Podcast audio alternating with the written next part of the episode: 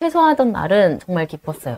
제가 고대하던 날이었기 때문이었는데 기차가 출발을 하는데 그때 눈물이 나더라고요. 마음 둘 곳이 없다라는 생각이 여러분의 독립은 몇 살이었나요? 보육원의 아이들은 만 18세가 되면 시설을 나와 홀로 살아가야 합니다. 어른이 되기는 아직 이른 나이. 곁에 아무도 없다면 그것은 자립이 아니라 고립입니다. 18. 홀로 어른이 되어야 하는 아이들을 위해 함께 해주세요. 아름다운 재단은 18 어른의 건강한 자립을 응원합니다. 아름다운 재단 18 어른 캠페인.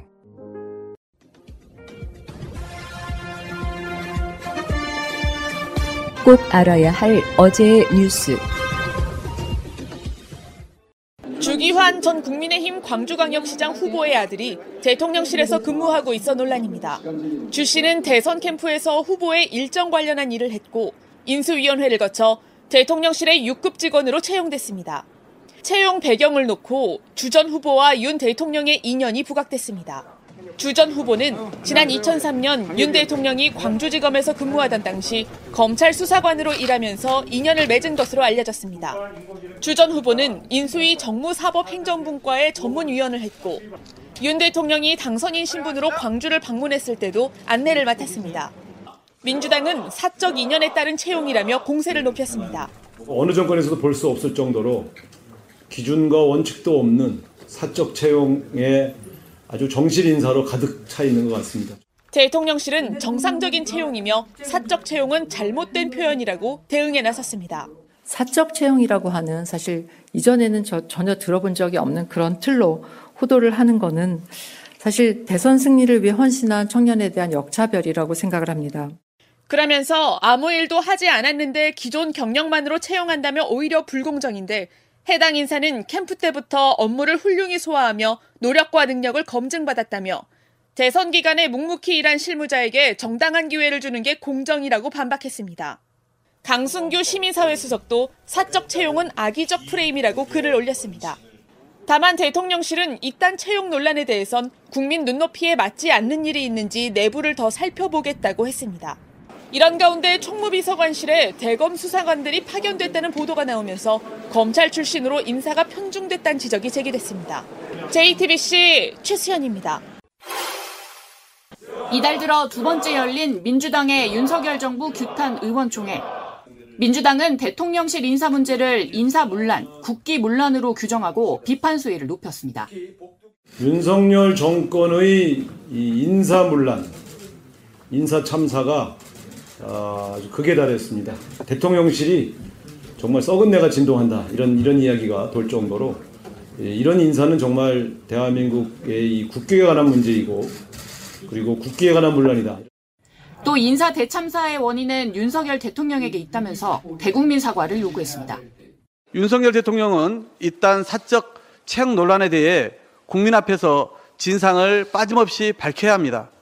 그 시작은 지금까지 논란이 된 사적 채용 관련 인사를 정리하고 국민께 사과하는 것임을 분명하게 말씀드립니다.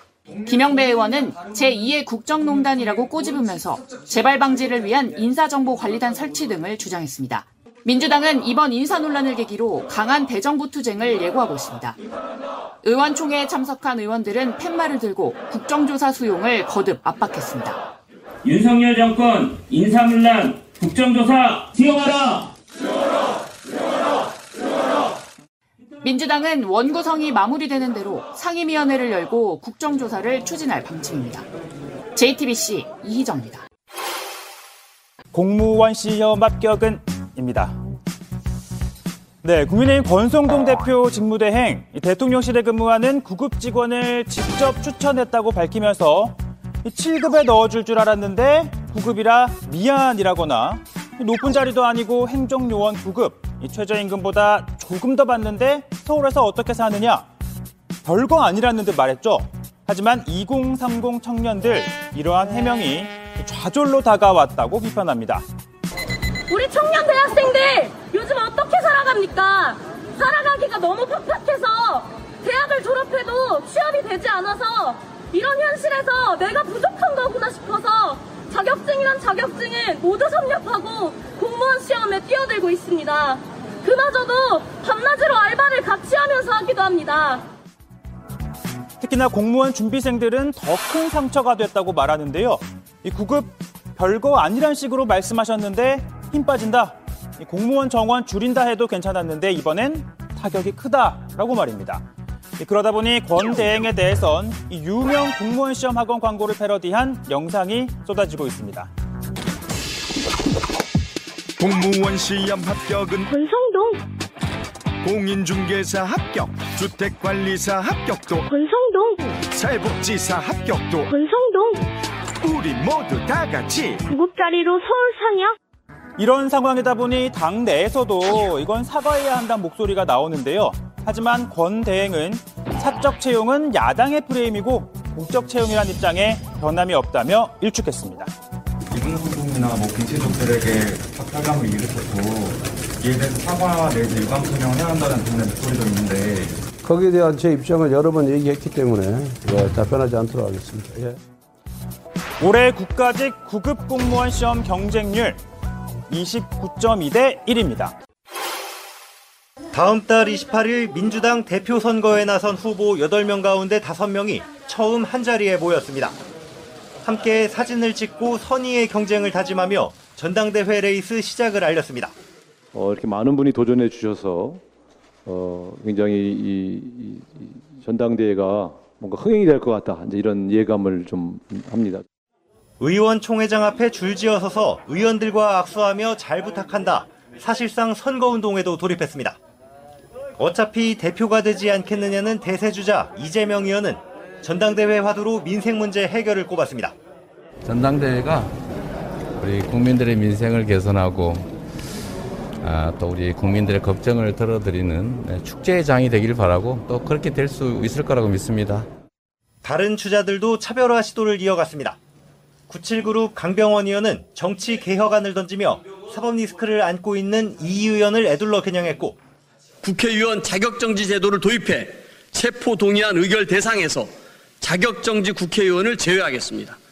방탄 국회라는 부끄러운 말이 국회에서 사라지게 하겠습니다. 박주민 의원은 당내 선거 과정에서 통합을 강조했습니다. 과거에 여든 야든 떠나서 당내 경선에서 어, 그런 식으로 상대방을 공격했을 때 그게 장기적으로 보면 당 자체에 큰 마이너스가 됐었던 경험들이 있지 않습니까? 역대 최다 17명이 도전한 최고위원 경쟁에선 친 이재명계와 비 이재명계 개파 신경전이 더 뚜렷해지는 양상입니다. 우리나라가 검찰 리스크가 팽배해져 가고 있는 마당에 검찰 리스크라고 해서 배제하고 공격하고 지양을 한다면 우리 동지들은 누가 지킵니까? 사당화의 이 위험성이 상당히 있다고 생각하고요. 이재명 후보를 중심으로 해서 민주주의적인 질서와 이런 부분들이 굉장히 흐려진 부분이 있습니다. 당대표 후보 3명, 최고위원 후보 8명만이 전당대회 본경선에 오릅니다. 선의의 경쟁을 다짐했지만 바늘구멍을 통과하기 위해선 치열한 표심잡기 경쟁이 불가피해 차기 지도부 입성을 둘러싼 각축전이 한층 달아오를 전망입니다. YTN 조성호입니다. 일본을 방문 중인 박진 외교부 장관이 오늘 기시다 총리를 만났습니다. 면담 후 박 장관은 일제 강제동원 배상 문제와 위안부 합의 같은 역사 현안에 대해서 이야기를 나눴다고 했는데 기시다 총리는 아베 전 총리에 대한 조의 메시지에 감사의 뜻을 전한다고 했습니다. 보통 외교장관 회담을 하게 되면 모두 발언을 공개하거나 회담이 끝난 뒤 공동 기자회견을 여는 경우가 일반적인데요. 이번엔 없었습니다. 박 장관의 기시다 총리 면담은 영상 없이 사진만 공개됐고 총리 관저는 한국 방송사의 카메라 취재를 허용하지 않았습니다. 이런 분위기를 두고 일본 유력 일간지들은 우호적 분위기를 내지 않기 위해 또는 자국 여론을 의식했기 때문이라고 보도했습니다. 자, 여러분들 어서 오시고요. 또 인사들 한번 나누시죠. 새하. 새.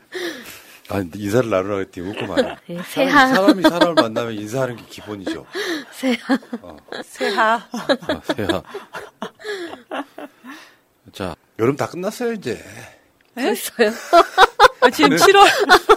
나는 성격이 좀 급해가지고. 아, 진짜 급하시다. 내 우리 할머니를 닮아가지고, 우리 할머니가 어렸을 때, 1시 5분 되잖아요? 그러면 2시 다 돼가다 밥 먹자 이러시는 분이야. 아, 맞아, 맞아, 맞아. 여름 정도는 이 정도 했으면, 우리가 겪었으면 이제 나머지는 이제 보너스죠. 여름 다 끝났죠 이제. 예. 저희 아이들이, 애들이 엄마가 깨우시면 7시야 일어나 그러면 애들이 30분은 기본으로 안 일어납니다. 음. 근데 저는 진짜 자 7시 2분이야 일어나 그러면 애들이 진짜 2분인 줄 알고 일어나요. 어. 자, 어, 어우 댓글창에 벌써 뭐 이경 최고위원 가자 그래. 어, 저 이거 뭐 PPL 끼어들지 말라고 했는데 막 나막 벌써 어, 막 아, 아니 PPL은 정치인들한테 웬만하면 안 시키려고 하는 사람인데. 아, 전 그 진심을. 담아서 어. 하는 거예요, 진심을. 좋아 보이면 좋다고 해야죠. 자, 가볍게 PPL하고 가겠습니다. 자, 첫 번째요. 코로나가 다시 유행하고 있잖아요. 벌써 7만 명이 넘었다 그러죠. 개인 방역 용품 코너가 또 따로 생겼어요. 여기 보시면은 개인 방역 용품을 한꺼번에 모아놓은 코너가 있습니다. 마스크라든지 소독제라든지 어, 방역 중요하고요. 지금 뭐 추가 접종 뭐 이런 이야기도 나오는데 정부가 이제 과학 방역하면서 이제 과학 방역이라고 쓰고 각자 도생이라고 지금 하는 상황이기 때문에 자 방역 용품만 따로 파는 곳이 있다는 말씀드리고요. 자 다음에 새로 올라온 제품 네 가지만 가볍게 소개해 드릴게요. 산들해, 목포 산지 직송, 반건조 민어. 싸게 살 수 있는 공동구매 찬스. 여름의 건강 보양식 방건조 민어가 찾아왔습니다. 100% 국내산 민어를 100% 국내산 천일염으로 간질한 뒤 건조한 싱싱하고 탱탱한 민어를 산지 직송으로 보내드리고 있습니다. 중간 마진이 없어 보다 저렴한 제품을 더욱 신선하게 받아보실 수 있는 기회. 다섯 마리 38,000원에 무료 배송으로 집 앞까지 바다의 향긋함을 보내드립니다. 우리 어렸을 때요 민어 할머니가 이제 장에서 사다가 약간 꾸덕꾸덕하게 말려요. 요거를 제사 때나 명절 때 요거를 찝니다. 뭐 그런 거고 요즘에는 이제 민어 정도는 이제 뭐 쉽게 먹을 수 있는 시대가 됐기 때문에 에어프라이에 드세요. 맛있어 보이네요 민어. 그 황교익 맛 칼럼니스트가 민어 요리 추천하시던데 실제 직접 가서 먹 회로 먹으면 굉장히 비싸잖아요. 근데 다섯 마리에 3만 8천 원이면 진짜 합리적인 가격으로 풍성하게 먹을 수 있을 것 같습니다. 댓글창에 배고프다. 개복치 개복치는 없나요? 안 팔아 맛이, 개복치는. 맛이 없어요 어. 그런 건. 다음에, 다음에 닥터 EL 차코르 파티 대나무 숯 치약. 구취 제거, 잇몸 건강, 충치 예방의 정답은 입속 deep cleansing. 국내산 통영 숯으로 만든 닥터 EL 치약으로 건강한 치아 관리를 해보세요. 예. 지금 대나무로 만든 게 죽염이잖아요, 죽염. 저 어렸을 때 내가 살던 집 동네 뒤에 대나무 밭이었어요. 대나무가 효과가 굉장히 좋습니다. 대나무 숯 치약.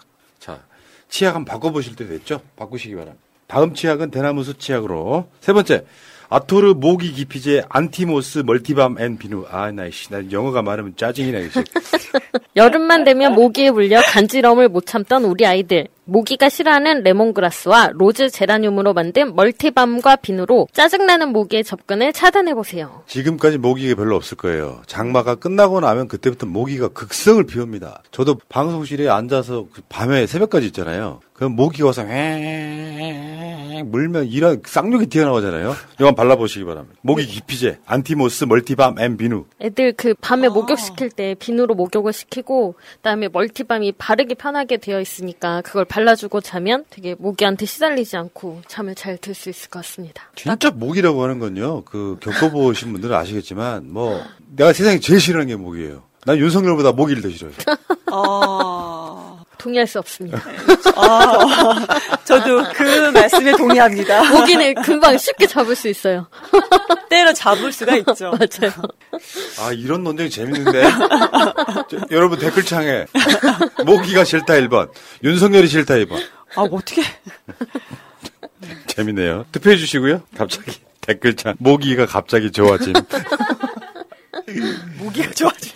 2번이 다수가 올라오고 있어 참 사람들이 말이야 이 사람을 모기보다 싫어하면 어떡해 공감은 합니다 아이고. 자 마지막입니다 CTK 손이 자유로운 목걸이형 선풍기 X X 뭐야 8이야?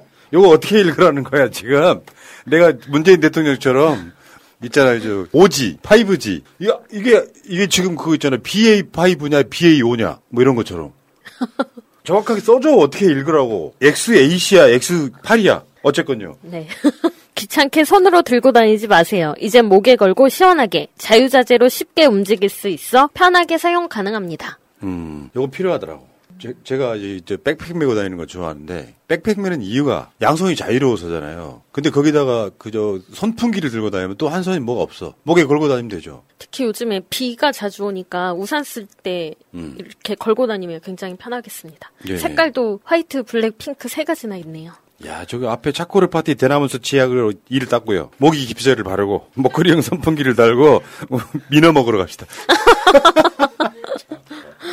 아이고.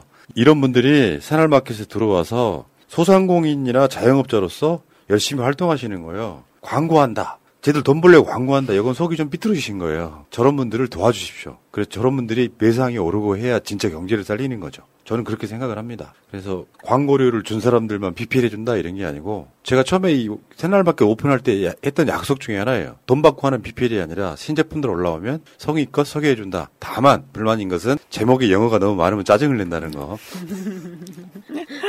자, 많이 도와주십시오, 여러분. 고맙습니다. 자, 이제 방송해야겠죠. 굉장히 많은 사람들이 지금 들어와가지고 이제 막 본인들이 말씀들 하고 계시는데 다 동감하고요. 자, 그 투표 결과를 알려드릴게요. 어, 모기가 싫다. 3%. 윤석열이 싫다. 97%. 참. 당연한 결과 아니겠어요? 어. 자, 알겠습니다. 오늘 방송할 게 많네요. 자, 출발하겠습니다. 준비됐나? 됐나? 됐나? 확실하게 합시다, 여러분!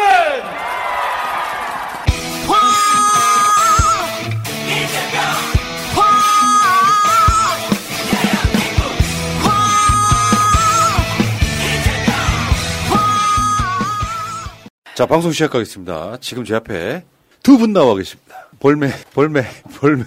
어, 그레이님. 아, 안녕하세요. 볼매 그레이입니다. 웃겨서 진짜. 다음 주에 는 yellow를 하고 와요. 아, 아니, 아니야. 재밌잖아. 지금 이쁘세요. 아니, 제가 염색을 계속 하는 게 아니라 그냥 색깔이 자연스럽게 빠지는 과정이라, 아. 네. 그럼 지금 볼매 white 중인가요? 아마 자연스럽게 노란색 쪽으로 갈 거예요. 아. 근데 요즘에 민주당 지금 대의원 신청하더라고. 네. 지금 그 계절이죠, 계절. 지금 전국적으로 다 모집 공고가 올라오고 있더라고요. 그러니까 전당대회 정식 명칭이 전국 대의원 대회예요. 네. 나 이거 바꿔야 된다고 생각하는 사람이고 어쨌든 그래서 지금 권리당원 이신 분들 6개월 이상이면 가능하죠 대의원 신청할 수 있죠. 네. 이제 추천인이 필요하죠. 추천이 10명이 필요합니다. 추천 10명 있으면 대의원 할 수 있다. 대의원 하려고 하는 이유가 뭐예요? 대의원한테 과대표가 지금 몰려 있잖아요. 음. 그 권리를 내려놓기 위해서 대의원이 하고 싶습니다. 들어가서 그냥 대의원 뭐 권리 해체 이런 거요? 그리고 무슨 일을 하는지를 알아야지 대의원이 필요한지 안 필요한지 어떻게 계산을 해야 되는지 알 수 있을 것 같아서 이번에 저희 지역구에서 대의원 선출을 하길래 한번 네 도전해 보려고 합니다. 부디 좋은 결과 있으시기 바랍니다. 네. 그 지역구 위원장님하고 관계는 좋으신가요? 누구신지 모르겠는데요. 어... 네. 쉽지 않아. 생각보다 쉽지 않아. 지역구 위원장님과 알고 한번. 연락을 한번 해보시죠. 우리 지역의 지역위원장이자 현역 의원께서는 그냥 괜찮으신 분이에요. 그 대의원 내가 하겠다 그분이 저를 압니다. 저를 알아요. 대의원 하겠다고 가면은 받아줘야 되나 말아야 되나 고민할 것 같아서 안 합니다.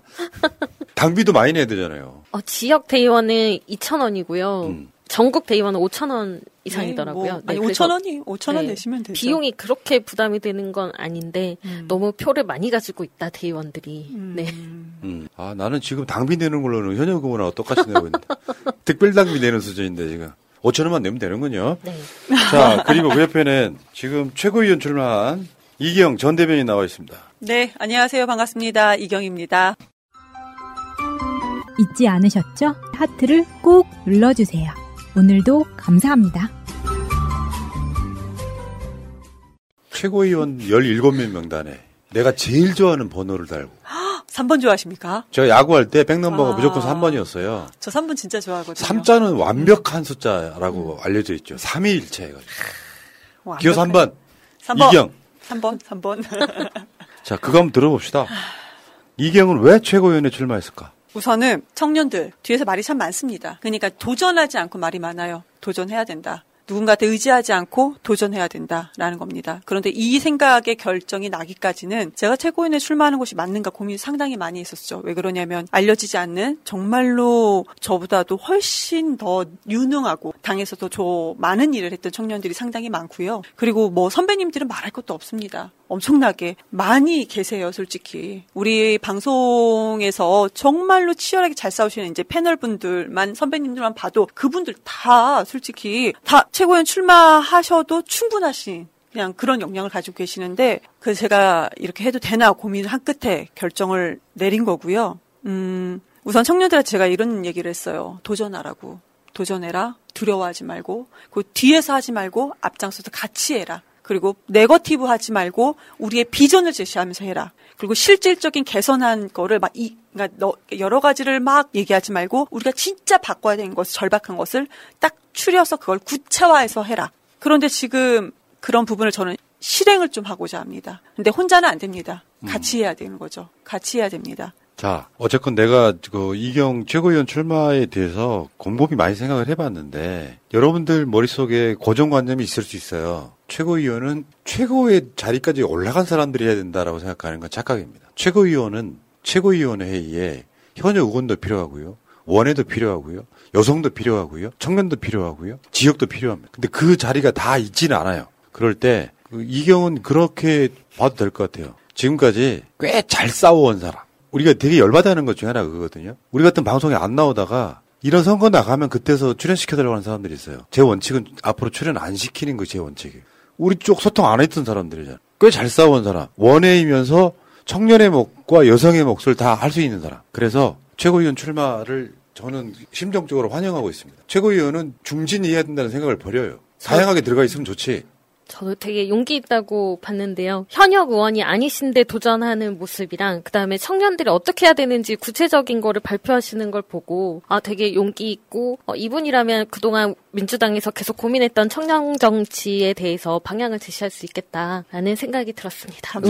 응원합니다. 감사합니다. 그리고 좀 제가 편하지 않을까요? 예. 그러니까 이경이 만약에 최고위원이 됐다. 그럼 막 이것저것 제안하기도 편하시고 그리고 이제 제안을 받을 수 있는 시스템을 분명히 만들 거고요. 좀 한마디로 막 뭔가를 민원을 한다든지 제안한다든지 좀 편하지 않으실까요? 예. 그런데 또 제가 잘 싸우죠. 예. 잘 실행도 할 겁니다. 다행히 우리 마차님이 이경을 위해서 출마를 포기했습니다. 감사합니다, 마차님. 아, 자, 감사합니다. 이경 대변인 활동 사진, 활동했 던 사진 잠깐만 좀 보여드리겠습니다. 아, 저도 없는 사실. 그러니까 이런 사진들이 있잖아요. 실제로 나가서 누구나 패널로 나갈 수 있죠. 근데 떡 부러지거나 와, 언제 저렇게 이쁜 사진을 어디서? 떡 부러지거나 이프 그러니까 저 이미지가 좋거나 이 과정들 속에서 민주당이 뭔가 좀 막 그 말도 안 되는 사람들 패널로 나올 때 이경이 새로운 바람이 일으켰다고 저는 보거든요. 사람이라는 게 그런 게 있어요. 그 스마트하고 그런 이미지를 갖고 있는 사람이 민주당을 대표해서 나가면 사람들이 집중도가 높아져요. 집중도가. 우리가 생각하는 것보다 굉장히 활동을 많이 했어요. 이경이 우리 방송 나오기 전에 청년으로 활동할 때는 어마어마했더라고요. 제가 보니까.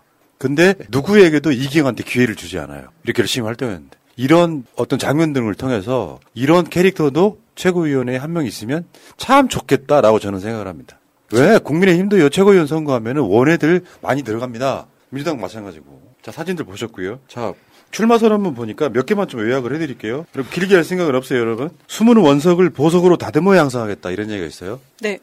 그게 이제 가장 큰 타이틀 같아. 그러니까 본인은 원외이고 뭐 여성이고 청년이지만 그런 사람들을 최고위원이 됐을 때 숨은 원석을 보석으로 다듬어 양성하겠다. 이- 이게 최고의 타이틀인 거죠, 지금. 네. 제가 지금은 당원 당규상은 청년인데 당에서는 그래도 만 39세 이상이면 청년이 아닙니다. 그런데 지금 현재 청년인 사람들도 저와 같이 곧 있으면 청년이 아닙니다. 그렇게 대우를 받게 되는 거예요. 그렇지만 그리고 또 어, 지금 당장 40 중반이 조금 넘어가신 그러니까 그렇게 40대 좀 넘어가잖아. 그러면 청년이었지만 청년이 이미 아니거나 이런 거예요. 청년이죠. 청년 대우를 못 받거나 아니면 곧 뭐 이렇게. 근데 그런 모든 분들이 이렇게 수동적으로 가만히 있으면은 정말로 원석입니다. 이 사람은 살짝만 다듬으면 보석이 되는데 민주당의 어느 누구 하나 다듬어 주지 않습니다. 그러면서 선거 때만 되면 나오는 얘기가 청년을 양성하겠다, 육성하겠다 이런 건 정말 많아요. 그럼 저 같은 경우는 저도 30대 초반에 그런 민주당의 아카데미 안 해봤겠습니까? 다 했습니다. 소용이 없어요. 그럼 우리가 무엇을 할 것인가 구체적으로 하자. 첫 번째 중앙위원 중앙 그러니까 수도권 중심의 청년만 우리가 양성하지 말자. 기초 17개 시도에도 청년들이 있습니다. 이 청년들도 양성을 해야 된다라는 것입니다. 그러면은 기 그 차이가 있잖아요. 프로그램 공통 통일 프로그램 만들자. 이것을 오프라인 온라인으로 같이 하자. 그래서 이것을 이수환 이러한 청년들에게 어느 정도 자격을 네. 주자라는 것입니다.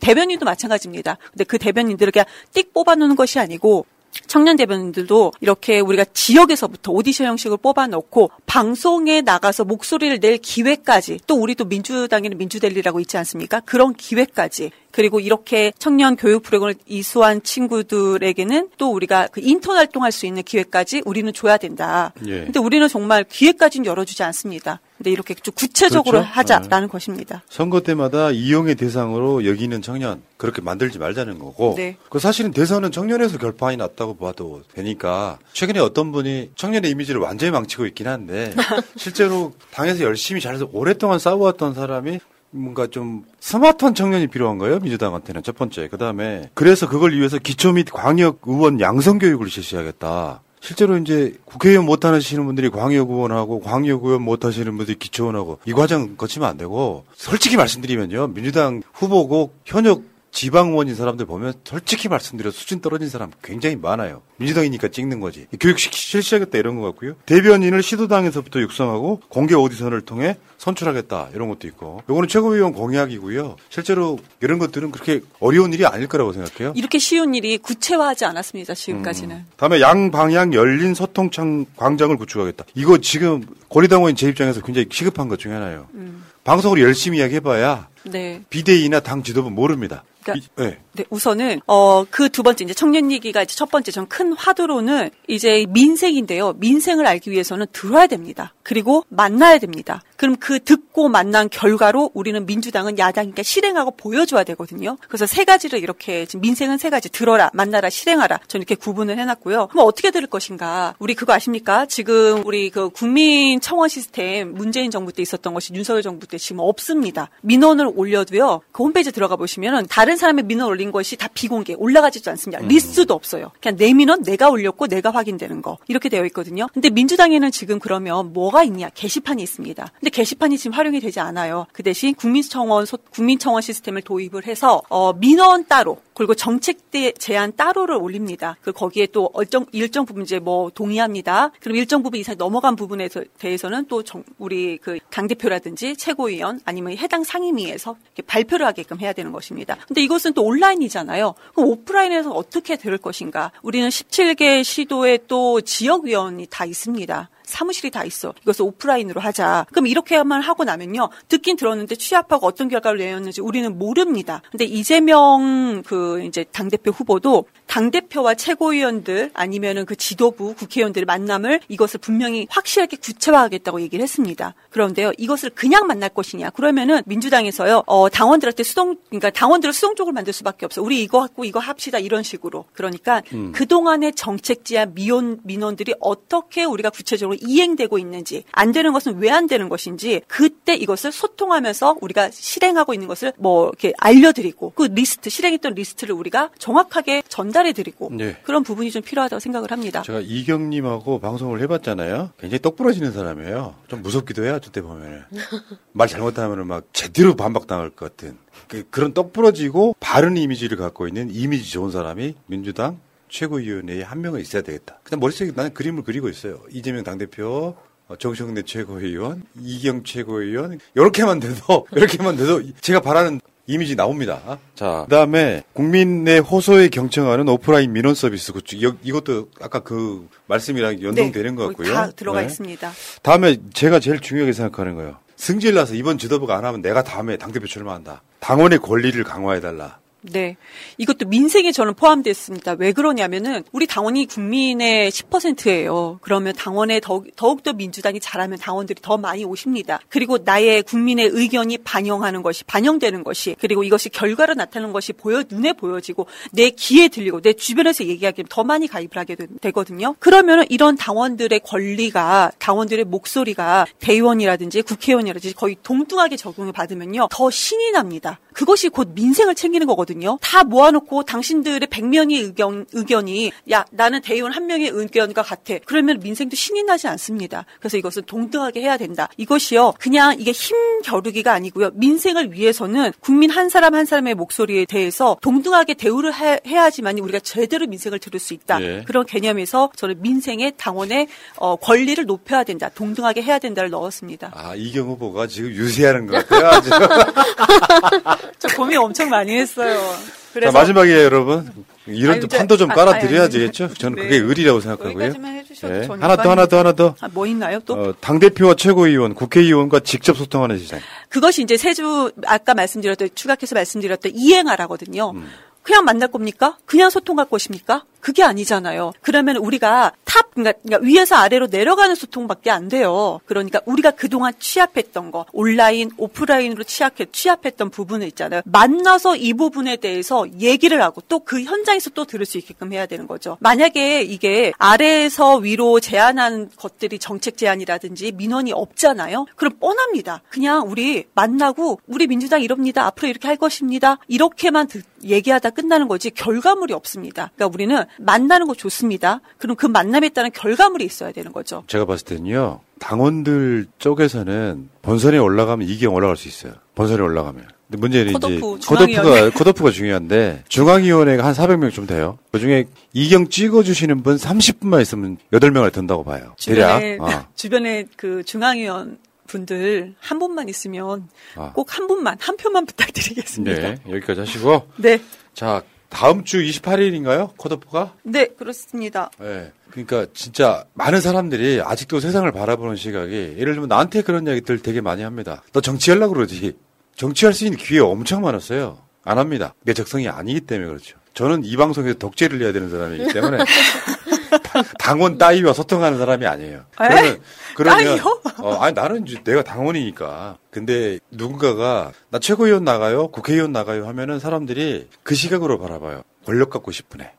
그래요? 그- 그런 시각이 있어서 제가 그런 말씀 드리고 싶은 거예요. 민주당 부류의 정치인들은 내가 권력을 쥐는 게 최종 목적이 아니에요. 민주당에 맞는 정치인이고 싶어 하는 사람들이 훨씬 많아요. 근데 저는 저의 정책은 상당히 이렇게 집중적으로 구체적이거든요. 근데 이것이 당연한 것인데 민주당이 그동안 안 해왔던, 못했던 것들이에요. 저는 솔직히 정말로 이거를 왜 못 지키지? 이것을 꼭 이행됐으면 좋겠다. 그런 마음이었는데 그런데 약간 권력 갖고 싶다. 그렇게는 안 봐주셨으면 좋겠습니다. 그러니까 오랜 시간 동안에 대한민국 사회의 민주국가를 겪어온 사람들이 그런 시각이 남아 있다는 거죠. 젊은 청년이든 여성이든 오랫동안 정치한 사람이든 이런 사람들이 민주당 지도부에 들어가서 자기의 꿈을 펼치고 진짜로 우리가 바라는 당을 만들어 주기를 찍지 않으시더라도 응원해 주시기 바랍니다. 전 그게 중요한 거라고 생각해요. 그래서 오히려 솔직히 말씀드리면 그래요. 이경 정도 되면요. 방송 나가서 토론 같은 데 나가서 패널로 활동해도 먹고 삽니다. 저는 그렇게 생각을 해요. 오히려 최고위원 한다 그래서 무슨 돈벌이가 되는 건 아닙니다. 근데 답답한 거예요, 본인이.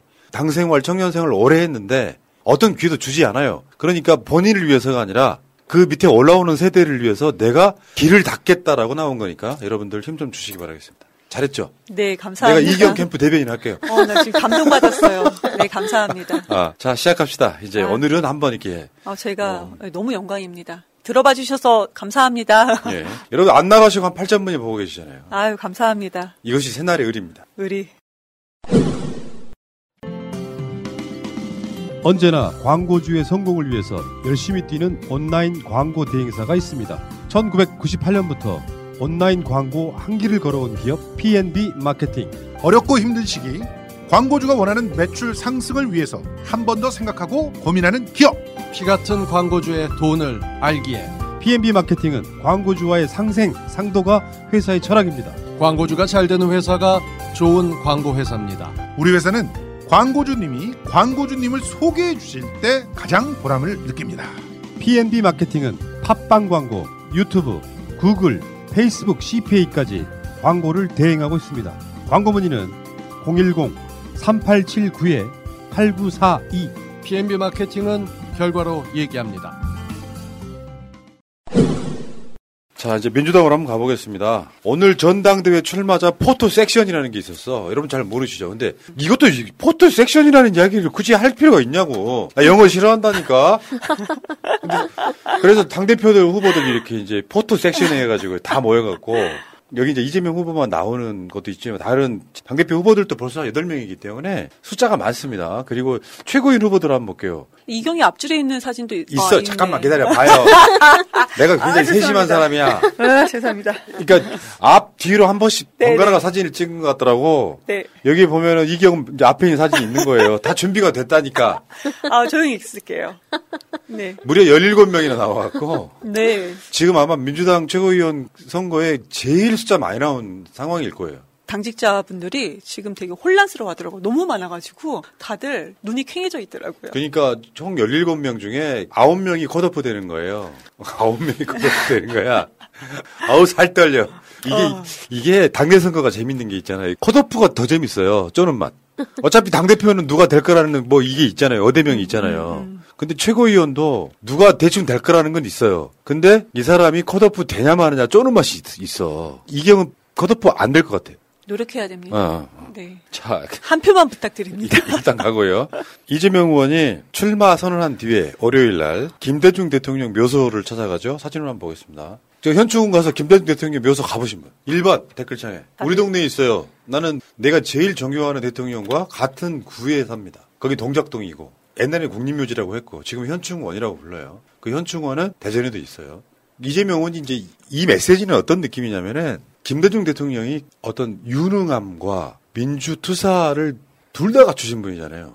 이재명 의원이 벤치마킹하는 사람인 것처럼 보이더라고요. 그리고 지금의 상황에 가장 필요한 지도자 상이 김대중 대통령이 아닌가 싶은데 음. 경제적 어려움, IMF 정권에 맞았었잖아요. 지금 경제에 관련된 모든 지표가 다 후퇴하고 있는 이런 상황에서 민생이나 경제를 살릴 유능함을 갖춘 사람, 그리고 어, 또 여러 가지 뭐 노동자 문제나 또는 국민을 바라보는 약자를 바라보는 이런 시선들이 지금 정부에서 굉장히 뒤로 가고 있는데 이거를 다시 한번 복지, 그다음에 소외된 계층 이런 사람들한테 눈을 돌릴 수 있는 사람 바로 그런 사람과 겹치지 않나 그런 생각이 듭니다. 예. 다 말씀해 주셔가지고요.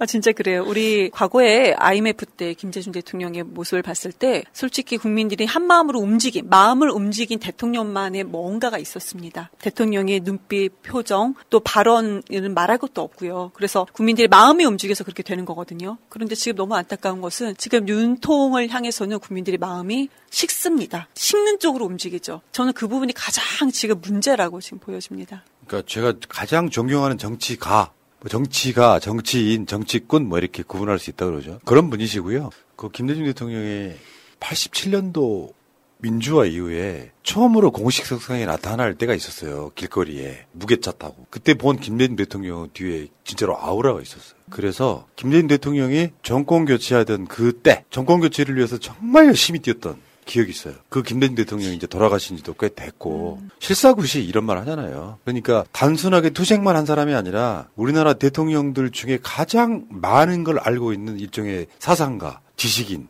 경제에 관련된 거. 여기에 이재명 후보가 담고 싶은 그런 분이 아니셨나 싶고요. 페이스북에도 그 내용을 썼죠. 네. 김대중 대통령님께서 열어주신 길 따라 이기는 민주당 꼭 만들겠습니다. 지금 이재명 후보는 다음 총선에서 유능한 민주당으로서 이겨내겠다. 그러면 저는 윤석열 정권 사실상 끝난다고 봐요. 다음 총선을 민주당이 이겨버리면 윤석열은 상당히 오랜 시간 동안 식물 대통령을 할 가능성이 높습니다. 그런 면에서 이기는 민주당이 되려면 유능해야 되겠죠. 그런 이야기라고 저는 생각을 하고요. 어쨌든 이재명 후보는 지금 DJ의 노선, 실사구시 여기에 굉장히 방점을 찍고 있는 것 같아요. 지금 그런 부분이 있거든요. 운동만 한 사람은 실제로는 경제에 좀 뭔가 무능하다고 생각하는 이미지들이 있잖아요. 양쪽 다 갖춘 사람인 것 같아요, 이재명 후보는. 지금 윤석열이 무능을 담당하고 있으니까 데뷔 유능으로 많이 대비가 되네요. 예. 돋보이네요. 그러니까요. 그- 다시 대통령 선거하면은 이재명 당선이잖아요, 지금. 사람들 말이야. 참. 우리가 근데 지금 이런 얘기를 했을 때 어느 누구도 우리 여당에서도 야당에서도 경제적으로 유능한 대통령이 이재명이 아, 대통령이다. 아, 큰일 났네. 유능한 그 이제 야당 대표가 이재명이 된다라고 했을 때요. 가만히 보시면은 모두가 지금 인정을 합니다. 이거에 대해서 무슨 경제에 뭘 알아 이런 얘기를 하는 사람이 언론은 당연한 거고 야당 그 정부 여당 쪽에서도 어느 누구도 여기 반박하지 않는다는 거 그동안 대선 후보로서 이재명을 봤을 때 우리가 쌓아놓은 이미지가 있거든요 그래서 분명히 이 부분은 우리가 좀 믿음이 세- 있다 그러니까 우리 당내에서도 안 된다라는 얘기는 하지만 당신이 지금 이런 시대에 맞지 않는 대통령 아, 마- 자꾸 왜 이래요 맞지 않은 야당 후보다 이런 얘기는 나오지 않고 예. 있다는 점입니다. 이재명 후보 3% TV 기억하십니까? 주식이면 주식, 부동산이면 부동산, 뭐 기본소득 포함해가지고 경제에 가장 해박한 후보가 아니었나 이런 생각이 들고요. 근데 열받는 거 서른 연일 지금 이재명 후보의 사법 리스크 이야기하고 있거든요. 좀 이분 좀 심해. 약간 좀 아파. 많이 아파. 솔직히 말해서 저 서른은 올해가 70이에요. 한국 나이로. 근데 한참 후배뻘 되는 그 사람들한테 자기가 인간적으로 끌고 갈 생각을 하는 게 아니라 같은 당 사람이 본인이 사과까지 한 사람들 있잖아요. 이재명 억울했겠다 사과한다. 그러면 지금 사법 리스크 이야기를 계속하고 있으면서 하나 더 지금 이재명이 당대표가 되면 국민의힘의 꽃놀이패다 이렇게 이야기하고 있잖아요. 이게 나 이렇게 이런 분들은 좀 민주당의 역사에서 다음부터는 좀 안 나왔으면 좋겠어요. 근데 우리 지금 가만히 보면은 우리 지난 지난 대선 때도 뭐 이재명 사법 리스크 이거요. 국민의힘 쪽에서 나온 거 아니거든요. 우리 경선 과정에서 우리 쪽에서 나온 얘기예요, 솔직히. 그리고 뭐 국민의힘의 꽃노래패다 이것도 지금 서른 이제 의원님께서 다시 한번 또 얘기를 하는 것인데, 근데 저는 그 생각이 듭니다. 본인 내용이 얼마나 없으시면은 이런 식으로 하실까? 다선 의원입니다. 그럼 본인만의 이슈화 시킬 수 있는 브랜드가 있어야 되는 것이거든요. 본인만의 내용이 있어야 되는 것입니다. 저 같은 뭐 원해고 경력이 뭐 진짜 미천한 저도 저만의 내용을 좀 구체화해서 내놓지 않습니까? 근데 이분은요, 그럼 보좌진 도시 9명이나 있어요. 그럼 더 정말로 딱 손바닥을 칠 만한 뭔가 하나는 나와야 되는데 그것이 안 되기 때문에 지금 서로 네거티브를 하는데요. 이렇게 다선 의원은 솔직히 네거티브 하기는 좀, 아, 이게 맞지 않다라는 생각이 듭니다. 이분은 어울리지 않다. 오선이고요. 네. 아까 이분 이야기를 왜 꺼냈냐면은 이분이 김대중 총재의 비서로 출발한 분이에요. 소위 말해서. 음.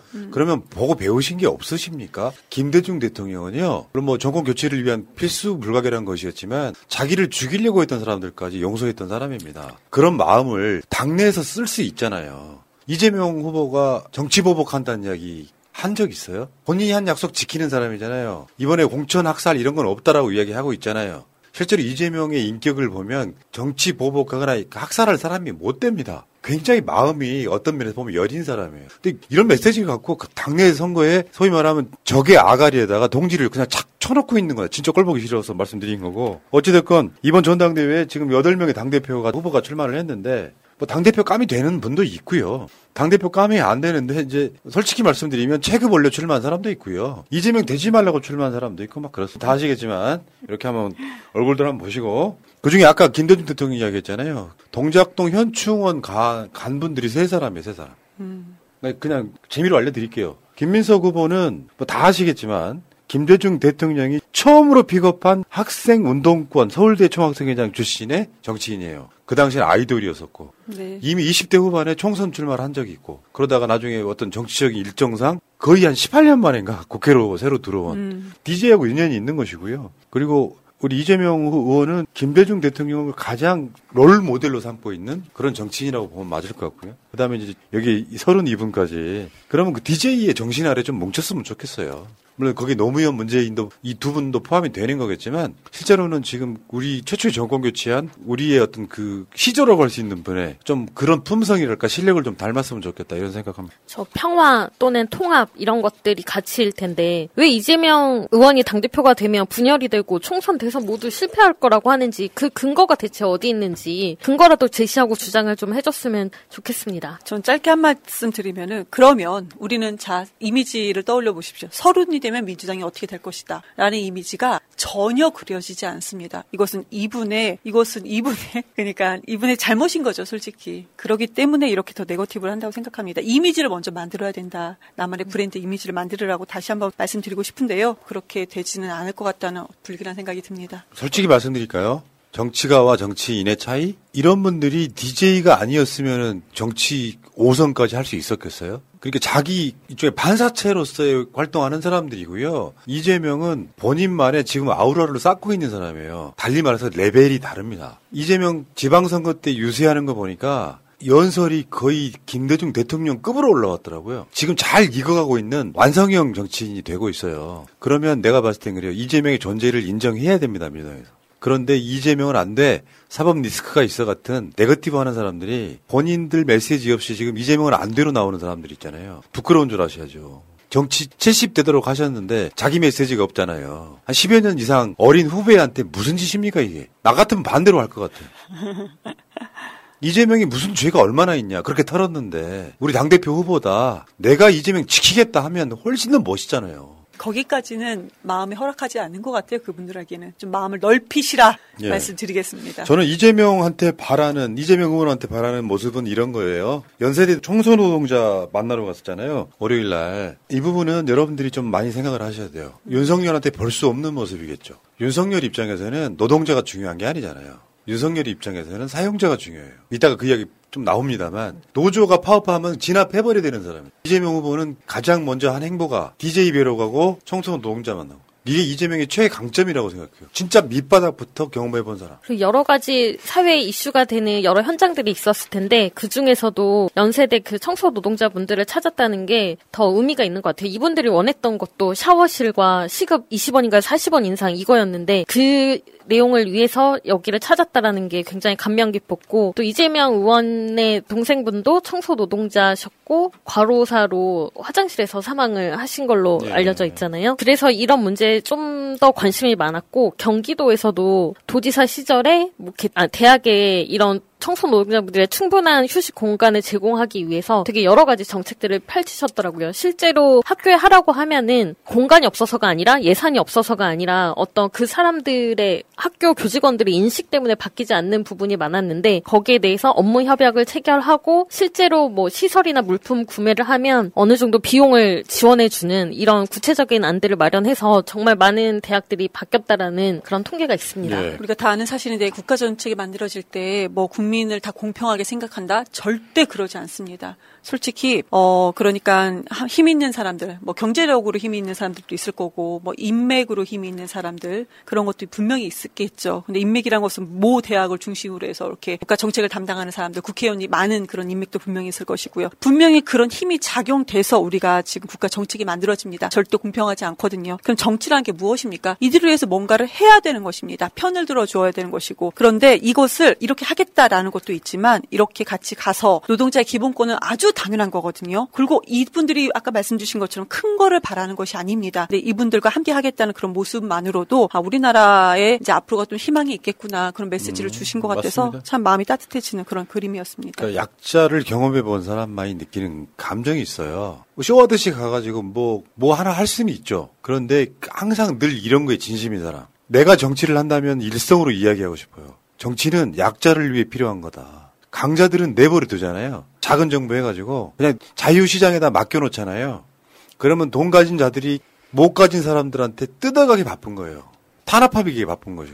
정치의 기본은 좀 아셔야 된다고 생각을 합니다. 민주당 국회의원들이 김대중 정신과 노무현 정신을 말로만 할 게 아니라 그 정신 안에는 약자가 먼저인 게 포함되어 있는 거라고 생각해요. 중산층과 서민의 정당이라고 외쳤던 이유가 그런 거거든요. 윤석열이 지금 부자 감세부터 시작해서 실제로는 가진 자들을 지금 지키려고 하는 정치를 하고 있을 때 민주당에서 이런 메시지가 나와야 돼요. 서른도 달려가고 그럼요. 그렇게 돼야 되는데 서로는 이재명 물어뜯기 바빠. 그리고 또 이런 방송에 또 나오지도 않아요. 환영할 사람도 없겠지만 그러니까 내가 항상 드리는 말씀이 그거예요. 지지층의 의사와 다른 짓을 하니까 우리 같은 방송에 안 부릅니다. 그럼 이 사람들 어디로 가느냐? 기존의 기성 언론으로 달려가죠. 근데 기성 언론에 가서 자기 이야기만 하면 언론에 안 나오잖아요. 그러니까 민주당 까고 이재명 까고 하면 언론에 나와요. 이게 아주 잘못된 악습 중에 하나인 거예요. 그걸 고쳐내야 되는 것이죠. 이거 하나 읽어드려야 될 것 같은데 김순아연 님이 이재명 아파트 경비 노동자 지원으로 우리 아파트 50만 원 내고 500만 원 물품 지원받아 침대 에어컨 장롱 휴게실 만들어줬어요. 네, 이런 일을 하셨던 분입니다. 지금 연세대 청소노동자 보도를 보면은 연세대는 그래도 우리나라에서 굉장히 상위 클래스의 대학이잖아요. 근데 거기 노동자분들한테 최저 임금도 안 되는 돈을 주고 있는데 그것만 그러느냐? 이분들이 청소하고 나면 땀이 날 거 아니에요. 씻으려면 어디로 가는 줄 아십니까? 대걸레 빠는 곳에 가서 씻어야 돼요. 샤워는 안 되고 손과 세수 정도만 가능한 그 사람을 대하는 대도입니까 이게? 자, 여기까지 하겠습니다. 이 모든 문제들이 조금 조금씩 나아지려면 제2의 이재명, 제3의 이재명들이 계속 나오면서 일단 서민, 약자가 우선이다라고 하는 메시지가 꾸준히 나오면 그 역할을 하면 민주당은 저는 다시 정권 창출할 수 있다고 봐요. 자, 여기까지 하겠습니다. 윤석열이 지금 인생 돌보는 쇼를 하고 있는데 나오는 메시지는 사실 두 가지밖에 없는 거예요. 지지율 추락 그리고 정치 보복. 근데 지금 윤석열이 정치 보복할 때가 아닙니다.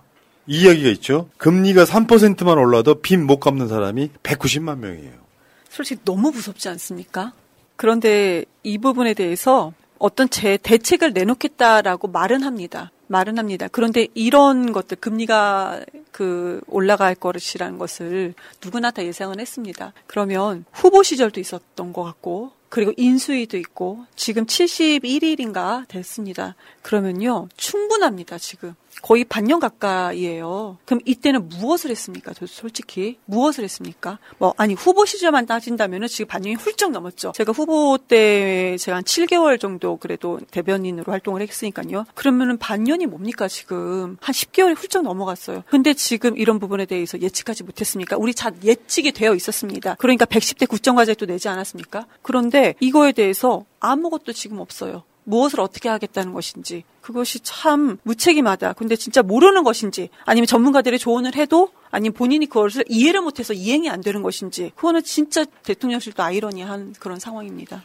지금은 모든 국가 정책이 금리가 오르면 빚냈던 사람들이 힘들어지잖아요.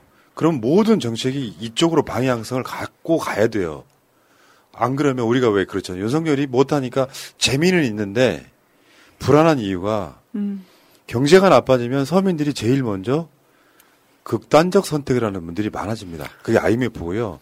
실제로 그 IMF 정도의 느낌으로 다가오고 있는데 대통령이란 자는 지금 아직도 이, 이 심각성을 모르는 거예요. 이 자는 서민이었던 적이 한 번도 없거든요. 공부하는 것부터 시작해 지금까지 그냥 부자로 살았던 자예요. 그러하니 여기에 진짜 금리 3%만 올라도 빚 못 갚는 사람이 190만 명.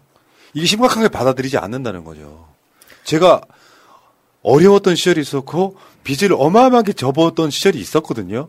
그걸 겪어보면 전 남의 일 얘기 같지가 않아요. 김건희 씨 보면은 몸에 수천만 원짜리 걸치고 다니는데 그리고 윤석열 그러니까 윤통이 입었던 옷이 물론 바지를 거꾸로 입었냐 아니냐 그랬는데 그게 기사화된 거 보면 뭐 재질이 소재가 뭔가 뭔가 좋은 거였대요. 그게 그래서 그렇게 나타나는 것이다 이렇게 나왔거든요. 그것은 이제 여당 쪽에서 얘기를 했던 것인데 그렇게 비싼 수입 소재로 그렇게 하고 있으니까 솔직히 뭐 뭘 알겠습니까? 그러니까요. 수천만 원짜리 몸에 걸치는 사람들이 뭘 알겠습니까, 솔직히? 이 빚의 대부분이 사실 우리나라는 전세자금 대출이거나 또는 내 집 마련 관련한 그런 대출들이잖아요. 그래서 소득의 대부분이 이 대출금으로 나가는 분들도 굉장히 많은데 이 금리가 올라서 내 소득 의 대부분의 지출이 더 많아진다라고 하면은 정말 삶에 직접적인 타격이 오는 거거든요. 근데 여기에 대해서 항상 선제적으로 뭘 하겠다, 선제적으로 뭘 하겠다 해놓고 말만 선제지 대책이 나오는 게 하나도 없어요 지금. 그러니까 뭔가 대책이 나오고 나면은 이 대책을 우리가 분석하고 이런 이런 부분들에 대해서 좀 부족함이 있다. 이런 부분은 잘했다. 이렇게 우리가 분석을 해야 되는 것인데 지금 우리가 분석할 게 없어요. 이게 참으로도 안타깝습니다. 대통령이 없으니까 지금 평론할 게 없어요. 자 그리고 러시아 천연가스는 거의 유- 전 유럽에 공급이 되거든요. 가스관 통해 가지고. 음, 맞아요. 최근에 러시아가 가스 공급을 끊어버렸어요. 그러니까 정비한다는 한. 열흘간 정비한다. 뭐 이렇게 얘기를 했던 근데 것 이제. 이게 사실 나토가 반 러시아 전선이잖아요. 실제로 여러분들 러시아산 천연가스가 한국으로도 직접 가스관을 통해 들어올 뻔했었죠. 그게 이명박 때문에 그게 이제 음. 없어진 건데 이걸 막잖아요. 그러면 우리는 가스관으로 들어오는 게 아니고 배를 띄워서 들여오잖아요. 그러면 이게 지금은 당장은 천연가스가 그렇게 중요하지 않아 보이지만 천연가스는 두 가지로 쓰입니다. 하나는 전기 발전 용도로 쓰이고요. 하나는 직접 난방할 때 쓰여요. 그러면 러시아산 천연가스가 유럽에 끊기잖아요. 이제 유럽하고 한국하고 그 천연가스가 러시아산만 있는 게 아니니까 또 경쟁을 해야 하게 돼야 되는 거예요. 지금 당장은 큰 타격이 없어 보이는데 지금 우리가 비축해둔 일단 그거 한번, 해- 한번 볼게요. 우리나라 전기 생산의 35%가 천연가스로 이루어지고 있고요. 천연가스를 난방 연료로 사용하는 집이 2천만 가구입니다. 도시가스라고 하죠. 여러분들 집에 있는 도시가스 그 2천만 가구예요. 다음에 천연가스 의무 비축량은 석유의 3분의 1인 9일치에 불과하대. 지금 현재. 근데 지금 당장 크게 안 와닿더라도 올 겨울에 우리나라는 어마어마한 타격을 받을 것이다. 그러면 윤석열은 이거 대책 세우고 있습니까? 없는 것 같아요. 우선은 유럽하고 우리나라가 같은 북방부잖아요. 그러니까 그쪽에서도 그, 그 난방을 할 때 우리나라 난방을 해야 되는 그런 계절적인 요인이 딱 똑같이 맞아 떨어지는데 우리 중동, 호주, 미국에서 천연가스 배로 들어오잖아요. 이것도 끊기고 러시아에서는 유럽은 아예 그냥 가스 가스 배관 자체가 끊깁니다. 그럼 우린 되게 상당히 어려운 상태다. 그런데 그러면 저도 이제 궁금하잖아요. 아니 어떻게 할 것인가? 그랬더니 나왔던 것이 원전 얘기를 또 하고 있어요. 원전 얘기를 또 하고 있고 아니 근데 지금 이런 상황에 대해서 프랑스하고 그그 A 그러니까 UAE는 지금 파트너십 그래서 우리가 신재생 에너지, 신재생 에너지 이런 부분에 대해서 더 연구를 어떻게 할 것인가. 지금 당장 어려운 것을 어떻게 좀 하고 그럼 앞으로 이런 일이 또 일어나지 말란 법이 없습니다. 이런 부분에서 어떻게 할 것인가. 이런 부분에 대해서 좀 고민을 하고 있는데 지금 윤석열 정부는 오히려 윤석열 정권에서는 오히려 신재생 에너지 목표치를 오히려 하향을 시켰습니다. 그게 뭐 하는 건지 모르겠어요. 그러니까요. 그러면서 원전만 얘기하고 있어요. 그리고 우리가 또 이것도 되게 웃겼던 게 우리가 탄소 국경세 도입은 우리 지난 대선 때 상당히 많이 나 왔거든요. 음. 그래서 우리가 뭐 했습니까? 이거를 우리가 산- 탄소 국경세 도입하는 회사에 탄소세를 내지 않도록 그러면 그 회사에 우리가 지- 우리나라에서 국가에서 지원을 해야 된다 이 얘기였잖아요. 근데 윤석열 정권에서는 달라요. 이거에 대해서 그 배출권 거래세 그러니까 한마디로 탄소를 내자 탄소세를 내잖아요. 그럼 그 회사에다가 우리나라에서 배출권 거래세를 더 빡 때린다는 겁니다. 그러면 그, 그 기업에서 알아서 줄이지 않겠냐 이렇게 얘기하고 있거든요. 그러니까 지금 기업에도 그렇고 지금 우리나라 국가에 당장 필요한 거에도 그렇고 뭔가 대책이 없습니다. 그러면서 지금까지 나온 것은 원전만 남아 있습니다. 참, 그러니까 오직 원전 하다 보면 결국에는 한국은 재생에너지 분야가 뒤처질 수밖에 없고. 근데 이 과정에서 아무 개념 없이 나토에 가가지고 우리는 반넛이야 막 하고 있는 거고 이 상황들을 보면은 뭐 저는 정치인이 아니기 때문에 이런 말 할 수 있을 것 같아요. 참 모자라다 한참 모자랍니다. 전체적인 큰 그림을 그려놓고 디테일을 갖춰가야 되는데 일단 방향이 선제 타격이에요. 우린 반러시아 선제 타격해. 러시아 선제 타격하고 있는 거. 그러면 그 모든 피해는 일반 국민들이 고스란히 보게 되는 거죠. 지금 이게 계속 반복되고 있단 말이죠. 근데 이번에 대우조선 하청 노동자 파업 이 부분도요. 새로 들어선 정권이 이지를 하면 됩니까? 왜냐면요. 표현해서 조선산업을 재건한다는 명목 하에 월급 깎았죠? 30% 월급을 깎았어요. 이분들 이야기 들어보니까 이제 뭐 직종에 따라 다르겠지만 250만 원 먹고 일하는데 이게 250만 원 받으시는 분이 부인, 고등학생, 중학생 요렇게 살기가 사실 힘들죠. 그러니까 이제 왜 조선산업 재건을 위해서 뭔가 막 희생을 강요했지만 실제로 이게 월급이 안 오르는 상황. 어떻게 보면 최저임금 정도 수준으로 지금 일하고 있는 상황. 그래서 이걸 개선해 달라고 파업을 하니까 니들 불법이야? 경찰청장이 헬기 타고 날아가서 이거 진압하겠다 이러고 있어요. 제 집에 저희 가족에는 이런 지금 조선사업 쪽에서 이제 노동자로 계시거든요. 거기에 계신 분들 그쪽 지역에서 보잖아요. 그 노동자분들. 그러면은 거기 집이 거의 뭐 아파트도 좀 있긴 있지만 대부분 다 이렇게 작은 그 원룸 1.5룸 좋으면 뭐 투룸 다 이렇게 되어 있어요. 다 그런 곳에서 살고 계시는 분들이 상당히 많습니다. 그게 다 형성이 되어 있어요, 마을이. 근데 그분들이 삶이 이렇게 좀 부유하지 못해요. 솔직히 일은 열심히 많이 하시죠. 그러니까 왜 그러냐면은 그게 그분들의 역량과 다르게 그 사업이 조금 우리가 이렇게 약간 활성화되지 못했던 시기도 있었던 거고. 그런데 지금 그분들이 0.3평밖에 안 되는 곳에서 농성을 해요. 본인들을 가두고. 그럼 대통령 뭐 합니까, 솔직히? 원래 떵떵거리고 막 편하게 사셨던 분들이 뭐 더 좋은 데서 나 하고자 하는 것도 아니고 우리의 급여를 너무나도 줄여버렸던 것을 원상복귀해달라 정도의 수준인 건데 근데 이거에 대해서 마치 아마 저는 이것도 얘기할 것 같아요. 이렇게 하면은 이제 이게 불법이다. 이런 얘기 분명히 나옵니다. 불법이다. 불법이라 얘기했죠. 이미 나왔죠 이미. 맞아요. 그러니까 대통령이나 그 정권 상층부에서 불법이라는 이야기가 나오면 파업은요 완벽하게 합법적으로 할 수가 없어요. 불법성이 좀 가미가 될 수밖에 없거든요. 그렇죠. 그것만 가져와서 불법이니까 싹 쓸어버리겠다. 여러분들 기억하십니까 이명박 때? 쌍차? 그 헬기까지 동원돼가지고 그 옥상에서 막 진압하는 장면 기억하십니까? 그래서 어떻게 됐죠? 대통령이 진짜로 민생을 생각하면은 지금 5년 동안 월급을 30% 삭감한 채로 지금까지 왔던 거거든요. 30% 삭감이면 생계에 어떤 위협을 느낄 정도거든요. 그러면 대통령이 진짜 진정한 쇼를 하고 싶으면은 직접 내려가는 거예요. 노동자들하고 처우 개선 약속하고 파업 풀게끔 만들어주는 그런 멋있는 쇼라도 못해요 이제는 겁 많아가지고 저는 좀 여기 불법이라는 부분에 되게 화가 나는 게 뭐냐면 우리 노동 현장에서는요 합법이라는 틀이요 노동자를 위한 틀이 아니에요. 이 합법이라는 틀은 지금 사업자 사업자를 위한 틀이거든요. 앞서 말씀드린 것처럼 힘이 있는 사람들이 이 입법 기관에 압력을 충분히 넣을 수 있고 그들을 위해서 합법이라는 틀을 만들어 놓은 거예요. 노동자 입장에서는 이 합법이라는 틀이 어떻게 보면 너무나도 불이익인 거예요. 그러니까 당연히 불이익인 거고 어떻게 보면은 약간 나를 너무 이렇게 감옥처럼 가둬놓는 그런 부분이 분명히 있습니다. 그래서 정치라는 것이 이 합법의 틀을 그럼 공평하게 좀 열어놔야 된다는 것이 정치인데 근데 윤석열, 그러니까 윤통은 이런 부분에 대해서 철학이 아예 없는 것 같아요. 아 지금 틀에 이것이 불법이야 합법이야. 이 틀 자체가 잘못됐다.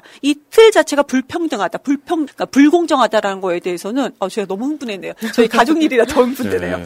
예, 이거에 정치- 대해서는 모르는 것 같아요. 정치를 하려고 나온 사람이 아니기 때문에 그냥 검찰총장의 신분에서 그대로 그냥 대통령이 된 사람이기 때문에 아무 이런 게 중요하지 않습니다. 정치라는 게 중요하지 않고 하청 노동자가 그때 사고를 당했을 때도 누구 잘못이네라고 본인이 판단을 내렸잖아요. 지금 그걸 원하는 게 아닌데 예. 임금 30%가 그 줄었 다라고 하지만 실제 내용을 들여다보면 23년차 도장 노동자 대우 조선해양에서 18년째 일하는데 최저시급 9,160원 받는 그런 분들이 아직도 다 널려 있고요. 맞아요. 그 협력업체 사람들이 대부분 이런 상황에 처해 있고 지금 뭐 노조랑 협의를 하려고 하는데 여기서 협의했던 업체들은 폐업을 하면서 또 그 돈을 안 주고 있고 이렇게 다 내몰려 있습니다. 생과 사의 그 기로에 다 내몰려 있는데 예. 여기에 대해서 지금 불법이라고 하면서 쳐들어갈 궁리만 하고 있는 거죠. 그러니까 그 정부 관계부처 합동 뭐 담화문 이렇게 해가지고 불법이다 풀어라 이렇게 지금 경고를 했잖아요. 이제 기자들이 윤석열한테 물어봐요. 이거 어떻게 생각하시냐 그러니까 윤석열이 뭐라 그런지 아십니까? 뭐 기다릴 만큼 기다리지 않았습니까? 그 말은 공권력 투입하겠다는 거예요. 그러면 사용자 측이나 이런 사람, 노조 질색하는 사람들은 그거를 좋아하겠죠. 아, 윤석열이 뭐 정권 잡으니까 시원시원하네 할지 모르겠지만 지지율이 올라가겠습니까?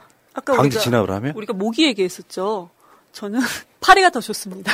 모기 도 더 좋고요. 파리도 좋고. 오직 하면 0.3평 이것도 안 되는 곳에서 자기 몸을 가두고 있습니까? 오직 하면 그 심정을 알아야죠. 오직 하면 그러십니까? 이걸 들어야 되죠. 그러니까 윤석열이 지금 민생 살펴야 될 것도 많고요. 아까 말씀드린 것 이게 아주 빙산의 일각이잖아요. 경제가 안 좋은 거, 서민들 어려운 거. 그럼 모든 집중을 있는 자들을 위해서 왜 정치를 합니까? 아니 노동자가 기계도 아니고 공장에서 산업 현장에서 열심히 일을 했는데 제대로 된 대우를 못 받아. 사람다운 삶을 살 수가 없어. 그러면 그거를 어떻게 바꿔낼 것인지 고민해야 되잖아요. 그렇죠. 이런 고민을 안 하는 자가 밤 9시만 되면 술 처먹느라고 연락이 안 돼요.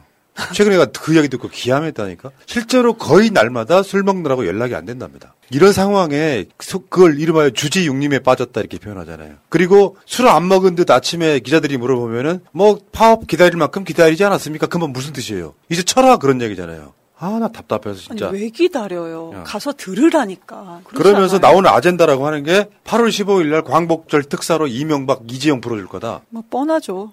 에휴. 당연한 거고요. 이, 부- 이거는 뭐 우리가 후보 때부터 예견이 됐던 거고 명분은 또 얘기를 할 겁니다. 명분을 얘기할 것이고 근데 그 명분에 국민들이 동의하지 않는 부분이 있을지언정 그냥 강행할 거라고 저는 생각합니다. 본인들이 생각한 명분이 또 그들은 또 당연하다고 이것이 왜 이해를 못하지? 아마 그럴 거라고 저는 생각합니다. 본인이 5년은 길다고 느끼나 봅니다. 자꾸 아니요. 이런 식으로 그냥 하는 걸 말씀드릴게요. 본인이 5년이 간다고 생각하나? 잘 모르신 분들 간단히 말씀드릴게요. 합법적으로 파업을 하면 파업 효과가 없어요. 그래서 불법성이 동원되는 거예요. 그래야 윤석열이라도 한마디 하니까요. 그만큼 노동자는 힘든 겁니다. 아, 연차 내고 휴가 내고 파업합니까? 그러니까요. 여기까지. 결혼 기념일이라고 남편이 꽃을 사왔더라고. 아, 행복하겠다, 언니. 차라리 돈으로 주지. 먹을 수도 없고, 나중에 버리기도 힘들고 말이야. 그러나 마음을 전할 때 꽃보다 좋은 것은 없습니다. 인생에 있어서 돈이 전부는 아닙니다. 꽃은 기쁨과 슬픔을 함께합니다. 새가 날아든다와 연대하는 전국 꽃 배달 자미원 꽃집. 010-3608-7576 여보, 고마워. 공정 공정을 이야기했던 윤석열의 무너진 공정 이야기 한번 해보겠습니다. 주기환이라고 주기환. 주기환은 광주시장 후보이기도 했어요. 지방선거 때 강기정 후보랑 붙었던 사람이야.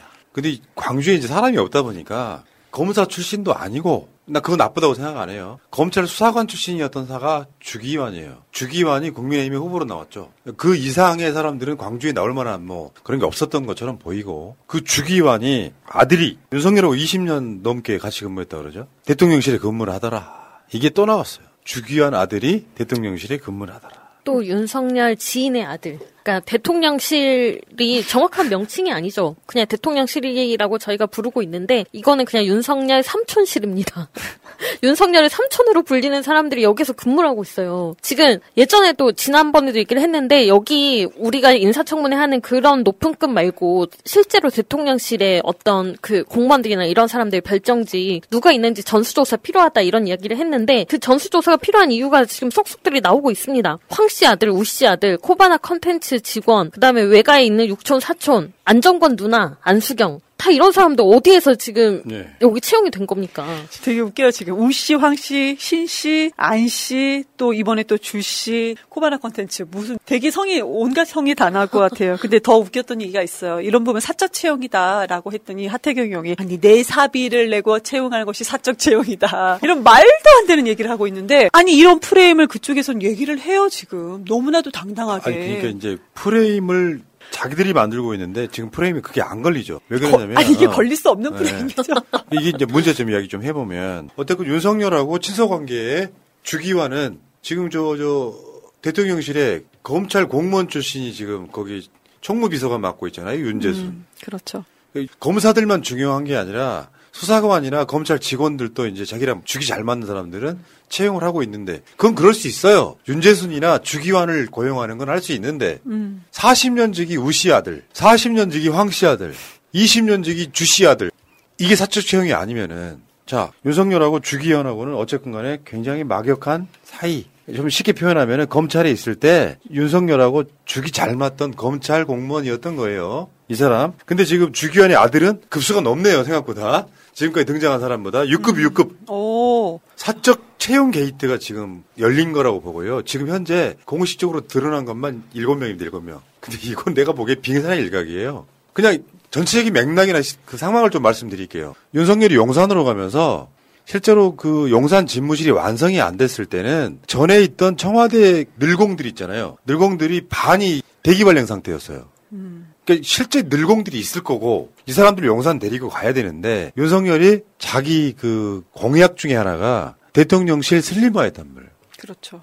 숫자를 조금 줄이긴 했는데 사실은 지금 나중에 다시 원상복귀 돼서 민정수석 정도 줄인 걸 제외하고 나면은 실제로 수석이나 이런 시스템은 문재인 정부 때랑 똑같아졌어요. 근데 이 인사를 할 때 총 담당자가 장재훈이었어요. 그 장재훈이 이제 전체 밑그림을 그렸는데 실제로 보면 여러분들이 국민의힘 정치인들이 이게 굉장히 심각해요. 내가 아는 사돈의 팔촌까지 해가지고 다 집어넣는 그렇다 보니까 아사리판 나듯이 다 들어가지를 못하고 더 힘센 자의 자녀가 들어가는 시스템. 지금 이- 이렇게 왔는데 이 중에 일곱 명이 사적 채용 시스템, 그러니까 게이트 수준으로 번지고 있다. 전 제가 봤을 때 이게 몇십 명 단위로 늘어날 거라고 생각을 하거든요. 이쪽에서 또 얘기하는 것이 아 이거 아까는 사적 채용이면 사비 채용 이렇게 얘기를 했잖아요. 이거 별정직인데 별정직 원래 이런 거야 일반직 아니지 않냐 이렇게 얘기를 하거든요. 그럼 청년 입장에서 봤을 때는 다 아들들이니까 대부분이 입장에서 봤을 때 우리 그 공정과 상식 얘기했었죠. 그리고 또 청년 입장에서는 이것이 뭐 평등하냐 이런 부분 혜택이냐 기회 평등이냐 아니 근데 공정과 상식 그렇게 외쳤던 그런 윤통이 과거에 후보에 그러지 않았습니까? 그러면 이 청년들에게 기회 평등을 줘야 된다고 외쳤으면 똑같이 평등을 줘야 되죠. 누구 아들이면 이렇게 기회를 주는 것이고 누구 아들이 아니면 이렇지 않다.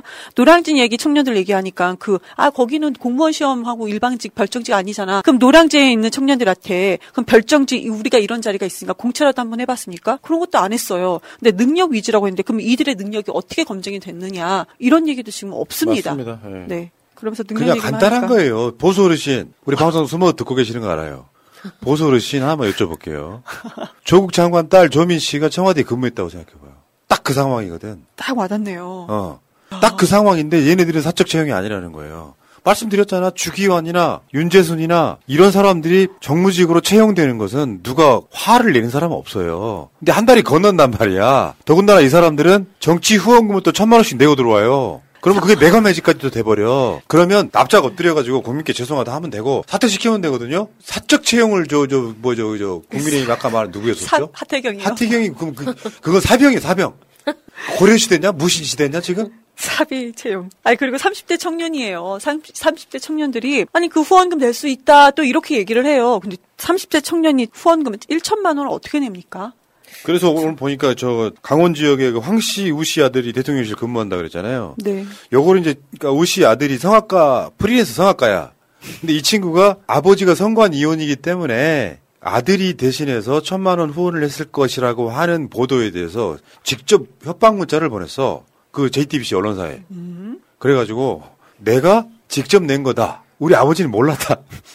야 정말 이 세력들은 너무 그 뭐랄까 그 사람을 바보로 하는 게 아버지가 대통령 후, 후보하고 오랜 지인이에요. 근데 얘는 너무 착해. 그래가지고 아버지 모르게 알바 뛰다시피 막 프리랜서로 모은 돈을 막 꾸역꾸역 모아가지고 순수하게 윤석열 대통령 선거 자금으로 쓰시라고 천만 원 보내주는 이 센스. 그래서 그 통장 내역을 보내달라고 했더니 그 후로 연락이 안 되더라. 이게 JTBC 보도입니다. 참으로 뻔뻔하죠, 솔직히. 이거 말도 안 되는 것인데 참으로 뻔뻔한데 저는요, 이분들이 이렇게 뻔뻔할 수 있었던 것은 우리, 우리 김건희 여사님께서 학력과 경력을 정말 돋보이고 싶어서 그렇게 다 바꿔놓고도 한두 개가 아니잖아요. 엄청나잖아요. 그러놓고 또 지금 사법적인. 그러니까 이들이 만들어 온 합법이냐 불법이냐 영역에서 현재는 합법 영역에 있는 거예요. 그러면 그 아랫 분들이, 아, 야, 천만 원 이거 뭐 후원할 수 있지. 야, 능력 있어서 아들 채용인데 뭐 없대. 그러니까 뻔뻔하게 이렇게 할 수가 있는 것입니다. 그러니까 윤석열의 뇌구조를 보면 되게 답이 쉽게 나와요. 윤석열은 여기에 기본적으로 딱 이 말 할 수밖에 없는 사람이에요. 뭐 불법 있습니까? 정무직이라는 게 존재해. 어공이라는 게 존재해. 문제는 윤석열이 더 이상 발전이 없는 이유예요. 자기네 관련해서는 뭐 불법이 있습니까가 첫 번째고 불법이 있어도 수사를 안 하죠. 그런 자가 또 이런 문제. 그러니까 조국 장관을 칠 때 언론 플레이 엄프를 어떻게 했느냐 공정의 문제. 그렇죠. 청년들이 박탈감 느낀다 했단 아, 말이에요. 정말로요. 화가 납니다. 문재인 정부에서는 청와대에 간단히 말하면 천만 원 정치 후원금 받고 채용한 사람 한 명도 없습니다. 조국 장관 딸이 청와대 근무했다고 생각하면 답이 쉽게 나오는 거예요. 요거는 이제 이 부분에 있어서 그러니까 대통령실을 지금 표현에 의하면 꽉 채운 사적 인연 채용, 사적 인연 채용. 윤석열, 그러니까 윤통이 입에서 나왔던 것 중에 뭐 불법이 있습니까? 이거하고 더 똑같이 전 정말 기가 막히었던 것이 뭐 기소 대상이냐. 아니, 기소는 자기네들이 결정한 거 아니에요, 솔직하게? 그러면서 뭐 기소 대상입니까? 기소 대상이 됩니까? 이렇게 얘기하는데요. 저는 파리가 더 좋습니다. 어, 근데 정말요. 이 인사 문제에 대해서 정말 지금이라도 사과하고 이 사람들 다 내보내지 않으면 지금 조중동이나 이런 매체들도 이 문제의 심각성 때문에 계속해서 이 문제는 비판하고 있거든요. 가- 지금 서 있을 자리가 계속 좁아질 것이다. 나는 근데 그 중에 안정권 누나만 그만둔 게 마음에 음. 걸려. 어? 왜요? 다른 사람들은 아. 권력의 지근거리에 있던 사람들 관련한 있는 자들이었고요. 정권아, 네가 화를 내야 될 지금 이런 거야. 음. 너는 그냥 무지랭이잖아, 무지랭이. 어떻게 극우 폐륜으로 떴기 때문에 어떻게 써먹긴 했는데 문제가 되니까 바로 자르잖아. 이게 문제야. 천만 원을 안 냈나? 아니면 집안에 검사가 없거나 뭐가 그래서? 윤석열의 이 관련한 거는요, 국정조사 해야 됩니다. 근데 국회가 안 열리고 있어요. 그러니까 국민의힘이 이런 문제를 따질까봐, 민주당이 따질까봐 국회를 여는데 협조하지 않고 있다라고 하는 썰이 굉장히 유력하게 지금 대두되고 있는 거죠. 근데 이 과정에서 권성동이 이제 공무원 합격은 뭐 성동윌 이렇게 조롱거리가 됐잖아요. 이자가 지금 집권 여당의 대통령 다음에 2인자예요. 범여권의 2인자라고. 근데 내가 7급 추천했는데 9급밖에 안 됐더라. 최저임금보다 10만 원 많은 돈으로 어떻게 서울에 사냐. 나는 여기 좀 의혹을 한번 제기해봐요. 요거 윤석열한테 갈 화살을 권성동이 대신 맞은 게 아니냐. 왜 있잖아요. 윤석열한테 계속 화살이 가잖아요. 요거를 권성동이 대신 맞음으로써 이제 화살바지가 됐던 게 아니냐. 전 그런 의혹도 제기를 해봅니다. 저는 좀 다르게 봤는데 지금 장재원이랑 한창 이렇게 기싸움 중이잖아요. 근데 이 문제를 담당했던 게 장재원인 것 같다는 말이죠. 서로의 얘기가 오가는 걸 보면 그러면 장재원이 권성동의 청탁을 쳐냈다. 여기에서 서로 기싸움을 한 게 아닌가 싶고 권성동은 실제로 이렇게 생각할 것 같습니다. 강원랜드에 그때 뭐 인턴 비서 그다음에 선거운동 도와준 고교 동창 뭐 이런 사람들 채용하려고 압박 넣었을 때 결국 결국에는 무죄 나오긴 했지만 그런 사고방식에 그냥 박혀있는 사람이에요. 나를 도와줬으니까 이 사람도 한 차례 크게 차지해야지라는 생각이 변함이 없는 사람이 있기 때문에 예. 다 이렇게 얘기하는 거 본인 입장으로서는 당연하다. 권성동으로서는 그러니까 당연하다. 강원랜드 건은요 여러 가지 의혹이 있었지만 법정으로 올라간 건 11명이었어요. 근데 판사가 이야기를 했다니까요. 유죄 입증 책임은 검찰한테 있는데 검사가 기소를 대충 해버린 거예요. 그런 사건이었던 거고. 그래서 어쨌건 공무원 합격은 권성동 뭐 이게 이제 이게 굉장히 중요한 부분이에요. 이게, 이게 예를 들어서 광우병 서고기 같은 어떤 이쪽 사람들의 선동이다라고 지금 저쪽이 프레임 방어를 하고 있거든요. 근데 최근에 중요한 게 하나 터졌죠. 국민의힘이 이준석 징계하고 나서 누구누구 징계에 관련한 윤리위원회를 열었냐면 부정채용 KT 부정청탁 요거 했던 김성태 염동료를 당원권 정지 3개월을 결정을 내렸어요 어저께 웃기지 않아요? 이준석은 지금 수사 결과도 안 나오는데 당원권 정지 6개월인데. 대부분 확정이 됐어. 이 사람은 유죄가 된 거예요. 근데 김성태는 그간의 공로를 인정해서 당원권 정지 3개월이래. 일단 웃기잖아요. 공, 그간의 공로를 인정한다면 지금 대선, 지선 어찌됐든 간에 당대표로 이준석이 잘했죠. 민주당이 뭐 좀 못하고 아쉬운 점도 있겠지만 잘했죠. 그런데 저는 김성태는 우선은 저는 이 여기선 당권입니다. 당권은 곧 공천이고 김성태는 당권 장악할 만한 사람이 아니다. 공천권이 없다. 근데 이준석은 공천권을 건드렸다. 아까 권성동하고 장재원도 권성동은 지금 이것을 유지해야 되고 나중에 자기가 이준석을 살려놓은 다음에 당권을 장악해야 된다. 장재원은 그런데 다른 사람이 이용해서 어, 그러니까 당권 장악하고 공천권을 가지려고 한다. 근데 지금 보세요. 우리가 앞서 우리 지금 국민이 이렇게 어렵습니다. 이런 얘기를 하고 있는데 이들은 지금 오로지 인연이 있다가 있을 뒤에 있을 당권 장악 공천권만 지금 가지고 이렇게 얘기를 하고 있습니다. 솔직히 지금 지지율이요. 저는 국민의힘 지지율도 지금 이 정도 유지하는 것이 그나마 이상하지만 다행이다라는 예. 겁니다. 근데 김성태 염동열은 지금 채용 청탁으로 유죄를 선고받고 당원권 정지 3개월이 됐잖아요. 음, 근데 대통령실에 아는 사람 권성동이 지금 우씨 아들만 있겠냐고. 그렇죠. 근데 나는 이게 당당하다. 지금 구급 채용돼 가지고 미안하다 이렇게 할 정도잖아요.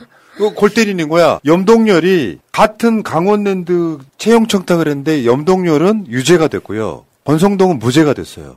권성동은 검사 출신이죠. 그리고 같은 채용 비리 관련해서 김성태는 KT 뭐 저기 지금 최근에 그 저기 김은혜까지 그 연결이 돼 있는 사건이잖아요. 음, 그렇죠. 거기 그 아는 사람 자녀들 집어넣어 달라고. 네. 그러니까 이게 웃긴 거예요. 채용 청탁을 한 김성태는 지금 당원권 정지가 되는데 권성동은 당당해 그냥. 이것도 웃기잖아. 본인이 이야기했잖아 압력 집어넣었다고. 김은혜는 아까 우리가 기억을 다시 더듬으면 KT 채용 청탁이 1차에서 떨어진 사람을 합격으로 바꿔놓은 그런 청탁이 있어요. 그러니까 검사 출신이면 되는 거고요. 나 20, 30대가 정말 분노해야 되는 게 이 지점입니다. 올해 국가공무원 9급 경쟁률 29.2대 1이었어요. 근데 7급 시켜야 되는데 9급해서 미안하다 이런 말을 하고 있고 또 그다음에 또 국가공무원을 지금 정원을 줄인다고 합니다. 근데 지금 20, 30대가 공무원 준비 많이 하고 있잖아요. 지금 자신들이 살 길을 점점 줄어드는 그런 방식의 사람을 뽑아놓고 이런 사회가 됐으니까 더 분노하고 반성하십시오. 이거 진짜 불법인 것 같아요. 권선동 같은 경우는 선관위하고 이제 유착 관계다. 이건 부정청탁이거든요. 김영란법 위반이에요. 이거는. 근데 그들은 왜 여기에는 합법과 불법 영역에서 분명히 누가 봐도 불법인데 아니 9급 신청 아니 그 7급 요청을 했는데 9급 되면 불법이 아니고 합법이 됩니까? 근데 이거는 왜 이렇게 관대한지 모르겠어요. 이들의 기준이 뭔지 모르니까 지지율이 이렇게 떨어진다고 저는 봅니다. 권성동은 사퇴해야 될 감이에요 이게. 김성태 재판 받으러 다니는데 김성태 입장에서 보면 또 열받지. 김성태 이분 한마디 해주셔야 될 것 같은데요. 김성태는 노동자 출신입니다. 노조 출신. 권성동 검사 출신이야. 법도 달라. 오죽했으면 강원대도 관련해서 권성동 재판 판사가 그랬겠냐고요. 유죄 입증 책임은 검사한테 있는데 음. 부실했다는 거예요 기소가. 어쨌건 또 더 아까 그, 그 주제에 대법원 유죄 확정받은 김성태 염동률보다 이준석 징계 수위가 더 높다는 거. 이것도 우리가 그렇죠. 짚어야 될 지점이고요. 참. 검사가 아니어서요. 똑똑하긴 음, 음, 한데 음. 검사가 아니다. 최영 청탁 검사 출신 권성동은 당당하고 노동자 출신 김성태는 징계해버리고 얘들한테는 그러네요. 공정은 없는 거예요. 검사가 공정의 기준인 것 같아요. 지금 검사 보면은. 동일체. 그러니까 지금 국민의힘은 검사하는 선골이에요, 선골. 그리고 김성태는 육두품인 것이 맞죠. 음. 화를 좀 내십시오, 여러분. 공정이란 건요, 대통령이든 말단 공무원이든 일반 노동자건 대기업 회장이건 법을 똑같이 적용하는 게 공정인 거예요. 그럼요. 근데 우리나라 오면 이게 계급이 존재를 하잖아요. 바라보는 시각도 다르고 이런 자들이 공정을 이야기하고요. 자, 알겠습니다. 자, 오늘 방송은 여기서 마치고 이경 최고위원 후보님 저 3번입니다. 3번. 어.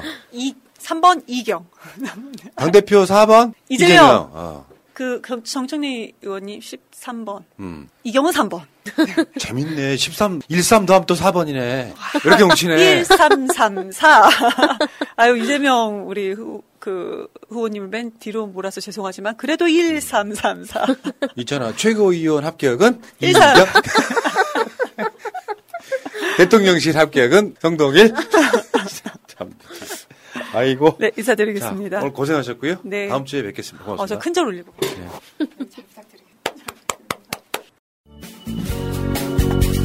이게 나라냐 이게 나라냐 우리는 끝까지 간다 촛불이 이긴다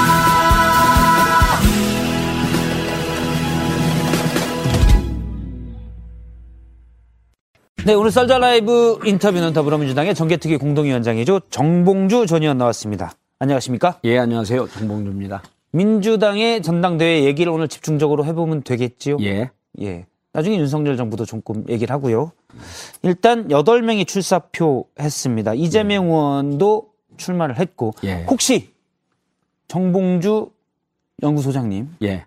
자꾸 도사 이렇게 나오는 게 시대에 뒤떨어졌다는 인식이 저는 좀 하고 있어서 연구소장님 보시기에 특정 후보를 지지하거나 그런 게 있습니까? 어, 저는 좀 민생을 교활하게 살지 못해서 예. 우직하게 살다 보니까 이번엔 좀 교활하게 살기로 했습니다. 음. 그래서 이기는 사람이 사람을 우리 편. 밀겠다. 어. 우리 편이다. 어, 왜 그러냐면 민주당에서 나오셨는데 예. 특정 후보를 지지하면 사실은 그 후보 측에서 입장하게 되니까 그걸 좀 밝히고 얘기하는 게 나을 것 같아서 예. 예, 아직 특정 후보를 지지, 마음속으로 조금 지지 제가 개인적으로 여론조사 기관을 갖고 있는데요. 예. 어, 이재명 후보가 78% 나오더라고요. 음. 78%. 그러면 아 이재명 후보가 압, 압승이다. 그럼 이재명 후보를 지지해야 되겠다. 이제 이런 생각을 하고 있습니다. 이기는 편 우리 편 이재명 후보가 이기니까 이재명 우리 편. 요 얘기 3단 네, 눈법에 그리고 따라서 그리고 이제 대선 때부터 저는 이재명 후보가 돼야 된다라고 하는 판단을 갖고 예. 어, 물 위로 드러나지는 않았지만 열심히 이재명 후보 당선을 위해서 열심히 노력을 음. 했고요. 지금 이제 문제는 뭐냐면 자, 전 여덟 명의 후보가 나왔는데 아, 모두 다 어, 지금 컨셉이 없습니다. 어. 그러니까 컨셉이 없다라고 하는 것은 뭐 그냥 이렇게 가볍게 얘기할 게 아니라 정치는 사실은 갈등을 조절하고 갈등으로부터 에너지를 만들어내는 철학의 싸움이거든요. 그러니까 정치는 철학적 그 고민이 있어야 되는데 예. 여덟 명다내그 철학적 고민이 없다 이렇게 보입니다.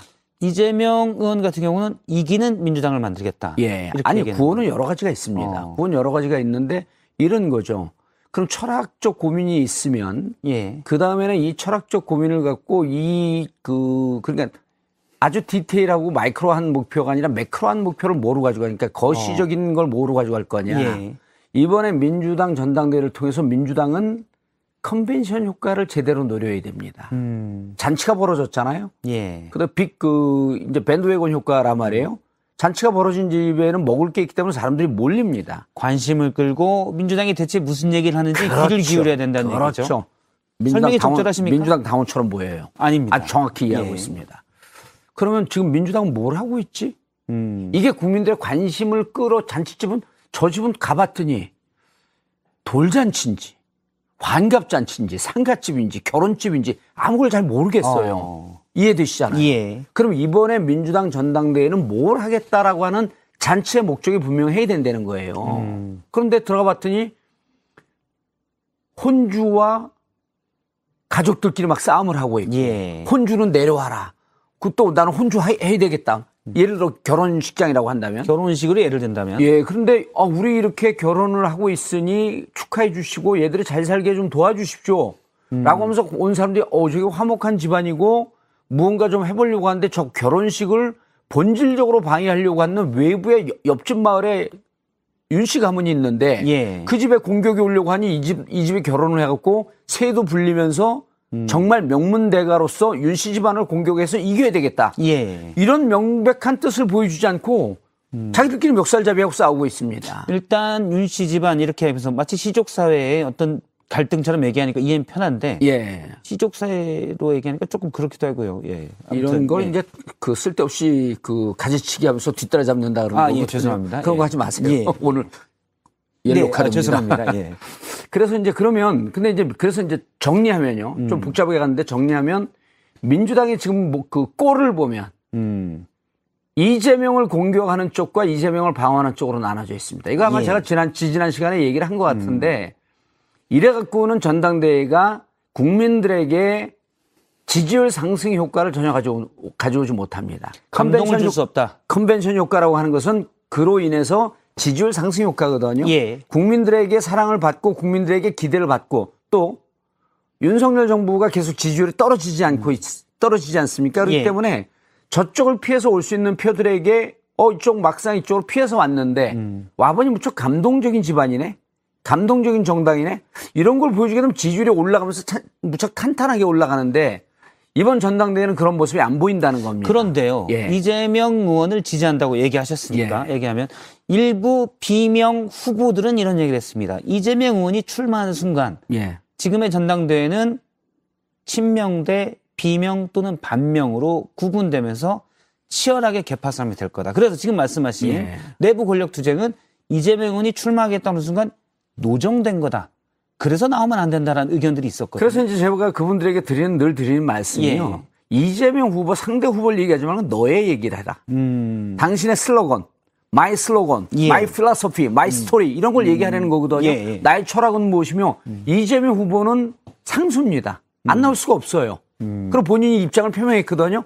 그때부터는 각자 자기 얘기를 해야 되는데 지금 나와 있는 8명 후보 중에 한 서너 명 정도는 그분은 어 나는 태양이 이거거든요. 민주당의 당 대표가 되게 되겠다라고 하는 것은 나는 민주당의 태양이 되겠습니다라고 하는 걸 선언하는 거예요. 예. 근데 서너 명 분들은 이른바 이제 비명 쪽에서 민주 이재명 후보를 공격하는 분들은 난 태양 싫어. 음. 난 달이 되겠어. 그렇다고 그분들이 친문도 아니에요. 음. 그러면서 늘 이재명 후보의 무엇을 공격해서 반사 이익으로만 본인들의 지지율을 올리려고 하는데 이런 식으로 돼갖고는 국민들에게 감동을 주지 줄 수 없을 뿐만 아니라 국민들에게 스트레스와 짜증만 준다. 자, 이재명 의원의 발목 잡게 하지 말고 본인들의 얘기를 철학을 해라. 보여줘라. 예. 라고 이재명 의원을 지지하는 정봉주 소장님이 얘기하셨습니다. 그리고 이제 서른 의원이 이런 얘기를 하잖아요. 사법 처리 부분에 대해서 얘기를 해요. 사법 리스크가 있다. 사법 리스크가 있다고 얘기를 하는데 이 사법 리스크는 지금 민주당의 공식 입장이 정치 보복이라고 하는 거거든요. 예. 그럼 서른 의원은 입장을 표명을 해야 돼요. 난 민주당 공식 입장에 동의하지 않는다. 음. 그리고 나는 어, 반당적 행위를 가차없이 해야 되겠다. 음. 그리고 나는 반당 인사로 찍혀서 윤리심판원에 제소돼도 나는 가, 그 과감하게 내 뜻을 밀고 나가겠다. 예. 자 보십시오. 대선 때 무슨 얘기까지 있었냐면 그 국힘에서 문제 제기할 때 여의도에서 이런 얘기가 돌았어요. 저 국힘에서 나오는 얘기가 음. 민주당의 특정 그 후보 진영에서 그 얘기가 나왔고 우리가 얘기한 게 아니다. 우리가 너희들끼리 하면서 나온 얘기 아니야. 그렇죠. 그게? 이제 윤석열 측에서 나왔던 얘기거든요. 그리고 그 민주당의 특정 후보를 지지하는 의원들 사이에서 나왔고 또 특정 언론 출신들의 그분들이 예. 특정 언론에서 그 부분에 대해서 계속 대서특필을 합니다. 그러다 보니까 지금 사법 리스크라고 하는 것도 사실은 정치 보복이기 때문에 저 부분에 대해서 민주당은 싸워야 되는데 정치 보복에 대해서 합당한 이유와 근거를 주고 있는 게 민주당 내부에서 벌어지고 있는 일이에요. 그런데 서른 예. 의원의 표현을 빌면 예. 이른바 변호사비 대납의혹은 예. 누군가 대납했을 것이라고 보는 게 상식적이다라고 얘기했어요. 대납이라고 하는 것도 검찰에서 흘린 얘기입니다. 이재명 후보의 해명을 예. 한 번도 들어보지 않은 것 같아요. 자꾸 대납이라고 하는 거거든요. 이재명 후보는 뭐라고 당신 뭐라고 얘기했냐면 2억 5천만 원 내가 내 비용으로 냈습니다. 예. 그리고 민변 소속 3인 부, 부분들은 서명을 했고 본인들 그 자발적으로? 예, 자발적으로 참여했습니다.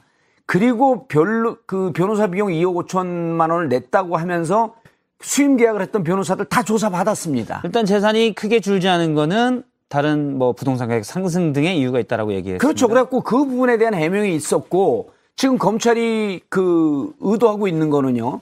어, 지금은 이제 탄이된 이 병 뭐라고 하는 부분이 계속 얘기했던 건데. 예. 자, 3억을 그 이태용 그 법률 전 단장 그분에게 3억을 주고 나중, 마지막으로 20억을 주기로 했다. 그리고 20억 주는 것은 모 기업에서 그 대납하기로 했다. 이건 그분의 주장이었습니다. 예. 그럼 그 주장을 받고 그것을 갖고 근거로 해서 검찰이 수사를 경찰이 수사를 하고 있는 거거든요.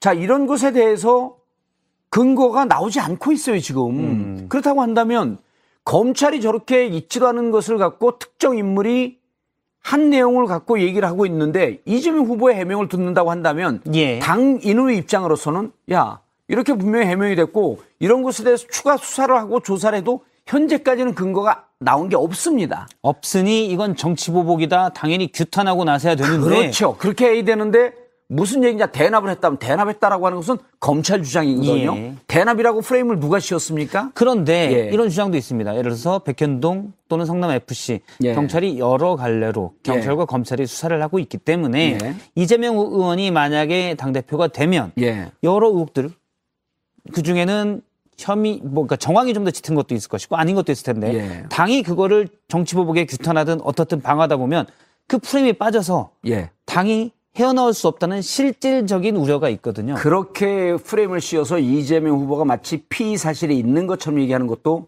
그것도 예. 해당 행위입니다. 저는 오늘 해당 행위를 계속 지적을 하고 있는데 예. 그러고 자, 주장하는. 의원들이 있습니다. 주장하고 있는 의원들이요. 저는 윤리심판원에 다 고발할 겁니다. 음. 자, 9월 9일까지가 데드라인입니다. 예. 뭐 데드라인이냐 하면 공직선거법 데드라인 6개월 공소시효 만료입니다. 음. 예. 성남FC요. 선거법 위반이거든요. 그다음에 유사선거사무실 선거법 위반이거든요. 9월 9일까지 공직선거법으로 만약 기소하지 못하면 1차 고비는 이- 이재명 후보가 넘어가거든요. 예. 그다음에 지금 대장동이 제일 큰 건으로 보고 있는데 대장동으로 구속된 유동규 김만배 씨가 10월이면 구속기간 만료로 나옵니다. 그래서 그 전까지 재판을 1심 재판을 끝나려고 하는데 그거 지금 녹록치 않습니다. 만약에 서른 의원이나 지금 문제 제기하고 있는 분들이 9월 9일까지 공선법으로 기소하지 못하면 예. 그럼 본인들이 제기했던 문제는 설에 근거해서 이재명 후보의 명예를 훼손한 거거든요. 저는 9월 9일이 지나는 시점에 그분들이 정말 해당 행위로 당에 제소될 각오로 이런 얘기를 하고 있는지 그리고 이런 디테일도 잘 모릅니다. 모르고 지금 언론 나온 거 갖고 떠들고 있는데 이런 분들이 당대표로 나온 게 우스운 꼴이죠. 근데 이제 성남 FC나 이런 예. 경기도 법카는 사실 공직선거법과 관련 없는 아닙니다. 부분도 성남 있거든요. FC는 관계 있습니다. 관계 있네. 다른 뭐 검찰 쪽에서는 다른 얘기도 왜냐하면 그런. 사실이 없다고 했기 때문에 예. 이걸 허위 사실로도 공직선거법상의 허위 사실도 고발이 됐어요. 예, 그래서 그러니까 만약에 돼 있고 다른 것도 그렇죠. 있는 거죠. 그래서 제일 중요한 건 그 중에서 여러 가지 혐의 중에서 공직선거법이 사실은 정치인에게 제일 큽니다. 음. 9월 9일까지 공직선거법으로 기소하지 못한다라고 예. 한다면 1차 고비가 넘어가고 음. 10월까지 대장동 재판이 1차가 끝나지 않게 되면 그분들이 다 구속된 분들이 나오거든요. 예. 음. 검찰로서는 최대 위기를 맞이하는 거죠. 전 그렇게 갈 거라고 보고 이런 디테일한 부분은 과연 서른 의원이나 이재명 후보를 공격하고 있는 의원들이 제대로 살펴봤냐 하는 거예요. 음. 그러니까 본인들이 믿고 싶은 대로 믿고 이게 뭐 뇌인지가 제가 계속 얘기하지만 본인들이 믿고 싶은 대로 지금 이재명 후보를 공격하는 거거든요. 저는 공격하고 싶은 내 얘기할 정도의 나는 컨텐츠도 없고 능력이 없다라고 하는 것을 이미 그 후보들이 인정을 했어요. 발목만 잡는 거는 철학의 부재, 컨텐츠의 부재를 컨텐츠의 부재죠. 그래서 나는 능력이 없다라고 하는 걸 만 대중 만 백성 앞에 인정을 했으니 오케이 당신 능력 없는 건내 동의하겠습니다. 예. 그러나 그러나 이런 부분에 대해서 법적인 하자가 있는 것 같, 즉 당에 해당 행위를 했다거나 이재명 후보에 대해서 있지도 않은 사실 갖고 명예훼손성 발언하는 부분에 대해서는 9월 9일 이후에 예. 당 대표가 되고 9월 9일 이후에 본인들이 법적 책임을 져야 한다. 알겠습니다. 당의 제적 제명 등의 어, 처벌을 받을 각오를 해야 된다 라고 음. 알겠습니다. 경고하고 있습니다. 어제는 저희가 박용진 의원을 전화로 연결해서 당대표 출마에 대한 얘기를 들어봤는데 오늘은 이재명 의원을 지지하는 정봉주 정개특위 공동위원장님의 얘기를 들었습니다. 윤석열 정부 얘기도 좀 하려고 했는데 시간이 예, 다 지났습니다. 자주 불러주십시오. 알겠습니다. 말씀 고맙습니다. 예, 감사합니다. 반갑습니다. 의원 여러분, 자리를 정돈해 주시기 바랍니다. 오늘 의원총회 사회를 맡은 원내인 대표 이동주 의원입니다. 반갑습니다. 우상호 비상대책위원장님의 인사 말씀을 듣도록 하겠습니다. 네, 입구에서 잠깐 인사들 나누셨겠습니다만 어제 전당대회에 출마할 대표 및 최고위원 후보자들 공모가 끝났습니다. 대표 후보는 8분이 공모하셨고 어, 최고위원 후보는 무려 17분이 지금 응모를 하셨습니다. 아마 여러분들께서 후보자들 면면을 잘 검토하셔서 여러분의 소중한 한 표를 행사해 주실 것을 당부드립니다. 이제 전당대회를 통해서 우리 더불어민주당의 면모를 일신하고 새로운 미래 비전을 중심으로 축제 같은 전당대회가 이루어지기를 소망합니다. 아, 최근에 윤석열 정권의 이 인사문란, 인사 참사가 아, 아주 극에 달했습니다. 지금 연일 터져 나오는 대통령실 직원들의 문제, 채용 문제는 과거 어느 정권에서도 볼 수 없을 정도로 기준과 원칙도 없는 사적 채용에 아주 정실 인사로 가득 차 있는 것 같습니다. 정말 청와 이 대통령실이 정말 썩은 내가 진동한다 이런 이런 이야기가 돌 정도로 예, 이런 인사는 정말 대한민국의 이 국기에 관한 문제이고 그리고 국기에 관한 문란이다 이런 점, 문제라는 점에서 참 심각합니다.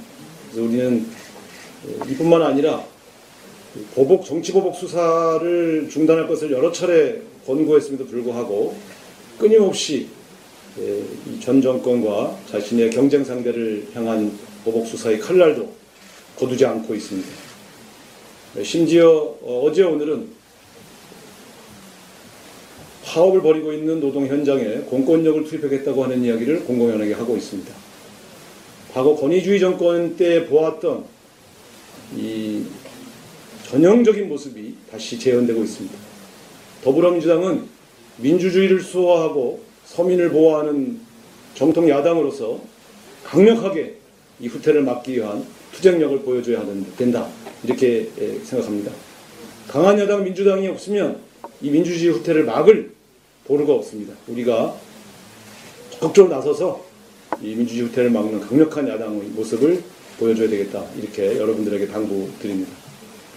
예, 이제 국회가 사실상 내일부터 정상화된다고 저는 보고 있고요. 여러분들 각자가 또한 민생과 서민들의 경제를 챙기기 위해서 모두 현장에서 열심히 노력해 주시고 좋은 정책 대안으로 우리의 유능함을 국민에게 보여주실 것을 당부드리고 싶습니다. 이상입니다.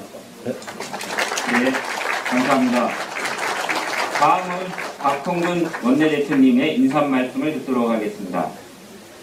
예, 원인들 제가 인사 말씀드리기 전에 어, 원내 입법 현안과 정책 그 현안을 주로 담당 총괄해온 어, 정책수 부대표가 그동안 어, 박찬대 의원이 맡아오시다가 최고위원 출마 관계로 이제 당규상 내려놓게 됐고 그 후임을 어, 유성권 의원께서 맡게 되었습니다. 그래서 먼저 간단하게 우리 의원님들께 인사하는 시간을 먼저 좀 갖도록 하겠습니다.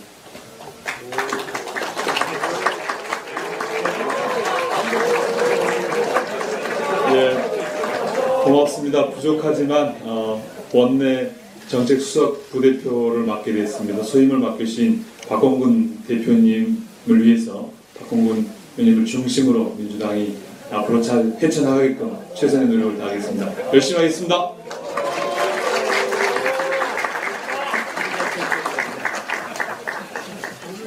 날개 없이 추락하는 지지율에 윤석열 정권이 이성을 잃어가고 있습니다.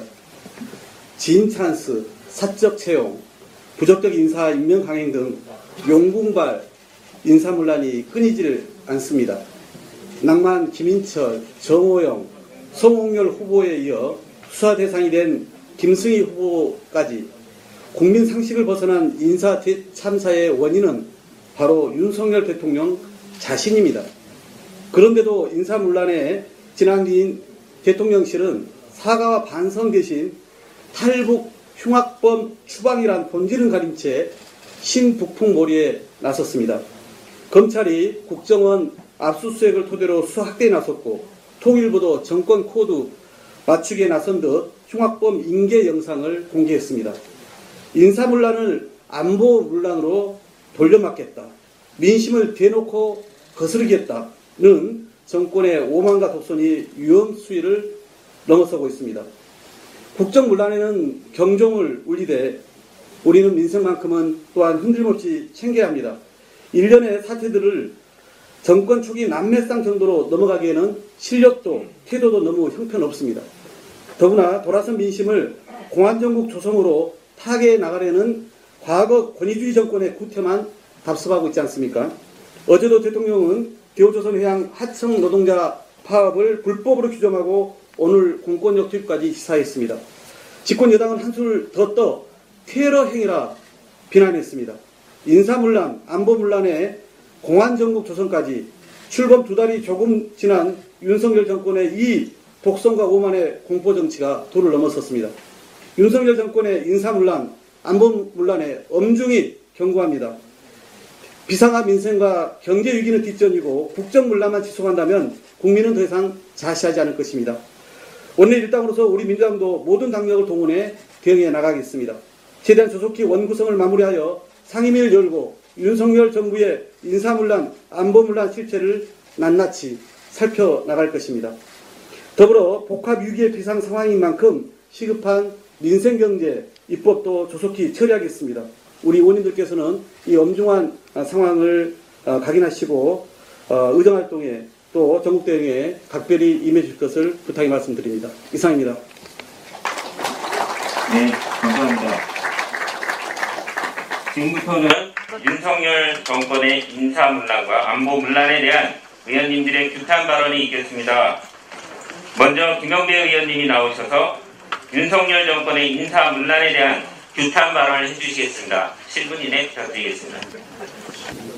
예, 뭐 다 아시는 내용이지만 몇 가지 좀 말씀을 어, 올려야 할 것 같습니다. 윤석열 정부의 검찰에 의한 검찰을 위한 검찰의 인사권 장악이 인사 참사를 넘어서 인사농단으로 대한민국 국정운영 시스템을 송두리째 뒤흔들고 있습니다. 그 세 가지로 어, 특징을 요약하겠습니다. 행정부 주요 요직을 검사로 가득 채운 검찰공화국 인사.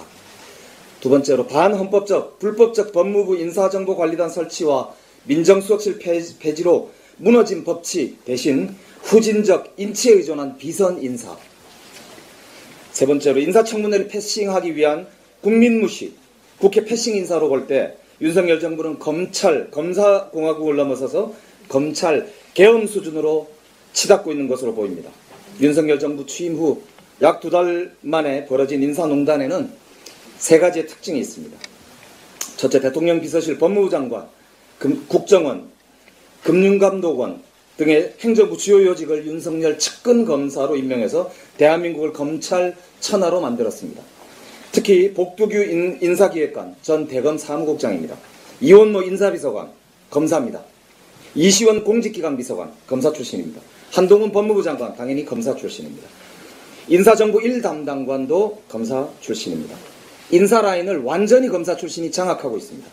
이들 중 성희롱 간첩 조작 군사기밀 유출 등 각종 비위로 징계를 받은 검찰 출신 인사들도 오히려 요직에 포진해서 전두환 육법당을 능가하는 검법당의 면모를 과시하고 있습니다. 윤석열 대통령은 권력기관을 검찰 중심 공안 통치 체제로 완성하고 민생 중심 국정 운영이 아니라 독재 권력 구축을 위한 정치 보복, 정치 탄압이 혈안이 되어서 국민들을 겁박하고 있는 것입니다. 두 번째로 법치를 무너뜨리고 후진적 인치에 의존한 무법, 무검증, 무원칙의 산무 인사를 하고 있습니다. 이것은 국기문란입니다.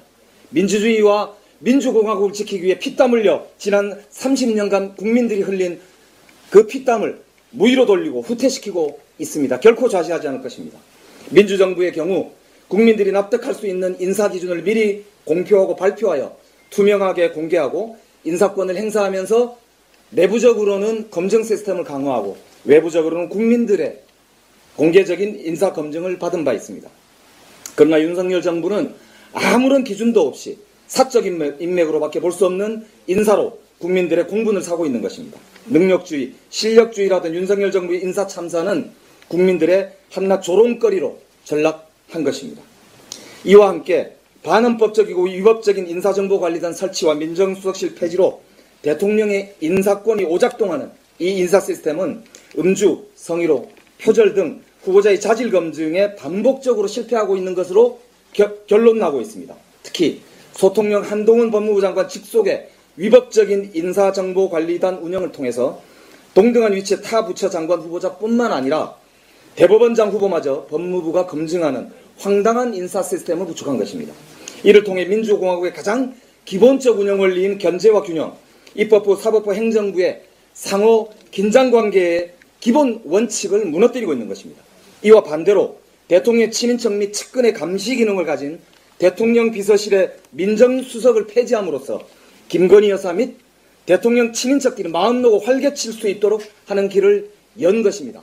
이번에 비선 인사 그리고 인사 농단에 바로 그 길을 민정수석을 폐지함으로써 친인척들이 바로 할 수 있도록 하는 길을 연 것과 똑같은 일이 반복되고 있는 것입니다. 그 결과 무자격자로 대통령 순방에 따라 나선 김건희 여사의 지인, 고위공무원 2급에 해당되는 대통령실 선임행정관으로 임명된 윤석열 대통령의 외가 육촌, 문재인 전 대통령 사저 앞에 악성 시비대를 이끌고 있는 극우 유튜버인 누나, 윤석열 대통령의 40년 지기 강령, 강릉 지인의 아들, 1천만의 고액, 1천만 원 고액 후원자의 지인 사업가의 아들, 이들이 동네 소모임이나 다름없는 대통령 비서실을 만들므로써 어중이 떠중이 인사로 인사가 전락하고 있습니다.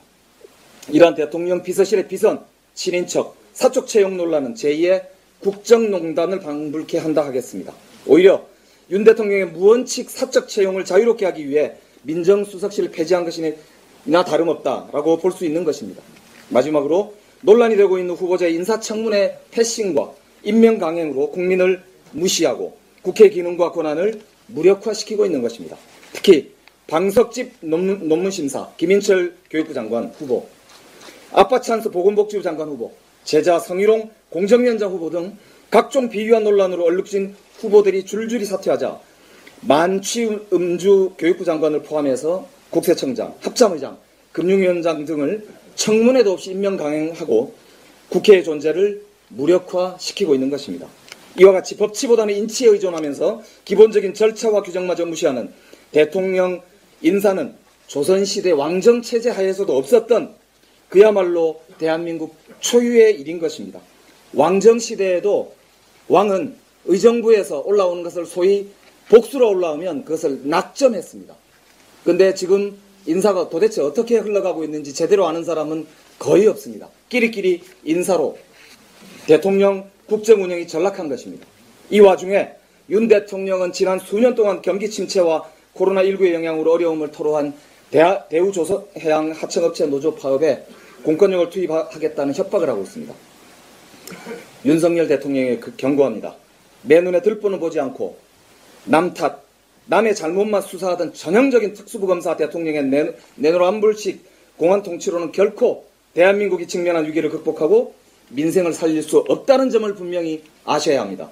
즉각 민정수석실의 폐지와 인사정보관리단의 설치, 경찰국 신설 등 위법적이고 반헌법적인 시도를 중단하시기 바랍니다. 아울러 최악의 인사농단의 책임자인 대통령의 비서실장, 인사비서관, 총무비서관, 인사기획관 등을 경질하고 동시에 대국민 사과를 하시기 바랍니다. 그렇지 않다면 민주당은 철저히 조사하고 그래서 만약에 정부가 바로잡지 않는다면 국정조사든 등 할 수 있는 모든 수단을 동원할 것이라는 것을 국민들께 말씀 올립니다. 이상입니다. 네, 알겠습니다. 힘차고 조목조목 비판 발언해 주셨습니다. 감사합니다. 다음은 윤건영 의원님께서 나오셔서 윤석열 정권의 안보 문란에 대한 비판 발언. 아, 그럴까요? 예. 네, 앉아서, 저, 일어나서 전체적으로 하는 건 이따 한꺼번에 하고요. 지금, 앉아서, 네. 인사문란 국정조사라고 써있는 거를 들어주시고요. 예, 그거를 한번 외쳐보겠습니다.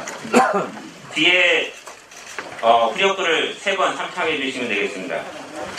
윤석열 정권 인사문란 국정조사 수용하라! 수용하라! 수용하라! 수용하라! 한 번 더 해보겠습니다. 윤석열 정권 인사문란 국정조사 수용하라! 수용하라! 수용하라! 수용하라! 네. 네, 네. 한꺼번에 하겠습니다. 네. 한번 물론 예, 그 이따 하겠습니다. 네.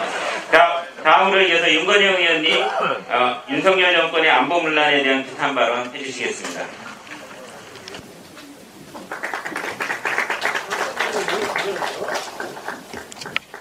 네, PPT 다음 장 보시면 우선 이번 사건의 본질을 정확하게 아는 게 필요할 것 같습니다. 많은 보수 언론에서는 북한어민 탈북민이라는 표현을 쓰고 있는데 정확히 해야 됩니다. 흉악 범죄자입니다. 16명의 민간인을 하룻밤 사이에 둔기와 망치로 살해한 사건입니다. 그리고 모든 증거와 시체를 바다에 유기하고 심지어 어, 증거를 인멸하기 위해서 페인트 칠까지 했던 엽기적 살인 사건이라고 규정을 해야 됩니다. 따라서 일각에서 이야기하고 있는 것처럼 북한 의민 북송 사건이라고 우리 당은 이야기하지 않았으면 좋겠습니다. 정확하게 흉악범 추방 사건이 이 사건의 본질이다라는 말씀을 드리면서 공부하겠습니다. 흉악범 다음 페이지 보시면요. 어, 대한민국에서 시대의 엽기 살인마라고 하는 사람이 유영철이라는 사람이 있었습니다. 그 사람은 11개월 동안 20명을 엽기적으로 살해를 저질렀는데 이 사건은 2019년 11월에 하룻밤 사이에 북한 민간인 억울한 민간인 16명을 죽였던 그런 엽기 살인 사건이라는 말씀을 다시 한번 드리고요. 자 그러면 이들을 왜 추방했는지에 대해서 하나하나 따져보도록 하겠습니다. 첫 번째 이들은 16명을 죽인 다음에 살인을 범행을 저지르고 나서 자강도라는 곳으로 도망을 가자라고 모의를 했습니다. 자강도는 아시다시피 북한 내에서 가장 깊은 곳입니다. 아, 자강도로 도망가기 위해서 돈을 만들어야 되기 때문에요. 배에 있던 물고기를 팔기 위해 김책항으로 들어갔는데 세 명 중에 한 명이 북한 당국에 잡힙니다. 따라서 두 명이 배를 끌고 다시 동해로 나오게 됩니다. 그 과정에서 이들은 우리 합심단의 진술을 어떻게 했냐면 일단 돌아가자 죽더라도 조국에 가서 즉 북한에 가서 죽자라고 했습니다. 즉 귀순의 진정성이 없다고 봐서 당시 정부는 이들을 귀순을 인정을 하지 않았던 거고요. 두 번째가 어떻게 보면 결정적인 요인 중에 하나입니다. 이 두 사람이 공해상으로 배를 끌고 와서 우리 해군에 의해서 적발됩니다. 그런데 귀순 의사를 표명하지도 않고 3일 동안 우리 해군을 도망을 다닙니다. 즉 대한민국으로 귀순할 사람이었다면 대한민국 해군을 보면 반가워서 나를 데리고 달라고 하는 게 정상이지 않겠습니까? 그런데 우리 해군을 피해서 이틀, 삼일 동안 도망 다니다가 우리 해군 특전단, 특수단이 체포한 겁니다. 즉 다시 말해서 탈북이 아니라 범죄를 짓고 도주 중에 체포한 사람들이다라는 거고요. 밑에 단에 보신 것처럼 나포 이후 동해로 어, 체포해 오는 과정에서 전혀 귀순 의사를 밝히지 않았습니다. 이런 상황에서 윤석열 정부와 대통령실은 귀순 의향서에 서명을 했다. 그래서 대한민국 국민으로 받아야 된다고 주장을 합니다. 만약에 그런 논리라면 북한에서 무슨 짓을 하든 20명을 죽이든 또는 북한 노동당의 최고위직이든 천안함 폭침의 주범이든 누구든 할 것 없이 대한민국으로 와서 귀순이라는 단어 한마디만 사용해도 무조건 대한민국은 받아들여야 된다는 논리와 같습니다. 추방 배경 세 번째 보겠습니다. 이들의 자백만으로는 현행 법률상으로 처벌이 불가능했기 때문입니다. 즉, 북한 지역에서 북한 주민에 의해서 북한 주민을 상대로 일어난 범죄에 대해서 대한민국 법으로 형사 관할권이 있느냐라는 논란이 있습니다. 대단히 어렵습니다. 제가 아는 범위 내에서는 이제까지 딱 한 번 대법원에서 이런 판례가 있었다고 합니다. 그 예외적인 판례는 무엇이냐면 가해자와 피해자 모두 탈북해서 우리나라 국민으로 있을 때 그 죄를 처, 처벌을 했다고 합니다. 아울러서 여기 유사 출신 의원님들 많이 계시지만 만약에 이들의 진술을 번복한다면 무죄 가능성이 상당히 높습니다. 왜냐하면 증거란 증거는 모두 인멸한 그런 상황이었기 때문입니다. 다음 페이지. 다음으로 추방 근거의 법적 근거에 대해서 말씀드리겠습니다. 북한 이탈 주민 보호법이라는 게 있습니다. 여기에 따르면 살인 등 중차대한 범죄를 저지른 자는 보호 대상자로 결정하지 않을 수 있다라는 게 있고요. 두 번째로 출입국 관리법이라는 게 있습니다. 대한민국의 이익과 공공의 안정을 해칠 우려가 있다면 입국 금지가 가능하다라는 규정이 있고요. 끝으로 국제 난민 지위 협약에 의하면 중대한 정치적 비정치적 범죄를 저지른 경우에 난민으로 인정하지 아니한다라는 조항이 있습니다. 따라서 당시 정부는 이런 법적 근거를 가지고 추방을 했다라는 말씀을 드리고 최근에 이런 논리 논란이 계속되면서 윤석열 대통령실과 국민의힘에서는 여러 가지 거짓말들을 합니다. 팩트 체크 몇 가지만 간단하게 하겠습니다. 살인 자체를 못 믿겠다. 이들이 어떻게 살인을 저질렀는지 알 수 없는 거 아니냐라고 합니다. 두 가지로 크로스 체크가 된 겁니다. 첫 번째는 이들의 자백입니다. 두, 제가 알기로는 두 사람을 나눠서 합동 신문을 했습니다. 그 중에 먼저 한 명이 살해 사건을 자백을 했고 이걸 가지고 다른 한 명을 취조를 하니까 남, 그 나머지도 자백을 한 겁니다. 그리고 아울러서 이들이 대한민국 해군에 의해서 납포되기 이전에 우리 군의 SI 첩보로서 이들이 저지른 만행을 우리가 알고 있었습니다. 즉 cross check를 했기 때문에 확실하다라는 걸 말씀드리고요. 제대로 된 합신 조사가 없었다라고 이야기를 합니다. 합동신문은 보통 법으로 90일 플러스 30일, 최장 120일 동안 할 수 있는 게 합동신문입니다. 다만 합신을 하는 이유는 대한민국 국민으로 받아들일 때 가능한 겁니다. 북으로 송환을 하거나 추방을 할 때 통상 걸렸던 시간은 최근 5년 동안을 보면 3일에서 5일입니다. 동해 흉악범 추방 사건은 6일 만에 저희가 추방을 했습니다. 김정은 눈치 보기를 위해서 두 명을 돌려보낸 것 아니냐라고 했습니다. 많은 의원님들께서 알고 계시지만 코로나 이전까지 해년마다 1000명 이상의 탈북민이 대한민국을 찾습니다. 대한민국 세금으로 그들을 보호하고 있습니다. 이 두 명을 돌려주고 1000명을 받았다는 게 말이 되지 않는다고 생각합니다. 마지막으로 국가 안보실이 기록을 삭제했다라는 또 거짓 가짜 주장을 하고 있습니다. 아시다시피 대통령의 지정 기록물은 공인되어서 어, 국회 3분의 2 이상의 동의나 고등법원장의 판결이 있을 때만 볼 수가 있습니다. 만약에 국가안보실, 현재 윤석열 정부의 국가안보실이 기록을 삭제했다는 걸 알고 있다면 그건 무식하거나 또는 불법을 저질렀거나 둘 중에 하나입니다. 결론을 말씀드리겠습니다. 외교안보가 걱정입니다. 혹자는 이렇게 이야기합니다. 대한민국이라는 배에 미창에 구멍을 내는 짓을 윤석열 정부가 하고 있다라고 합니다.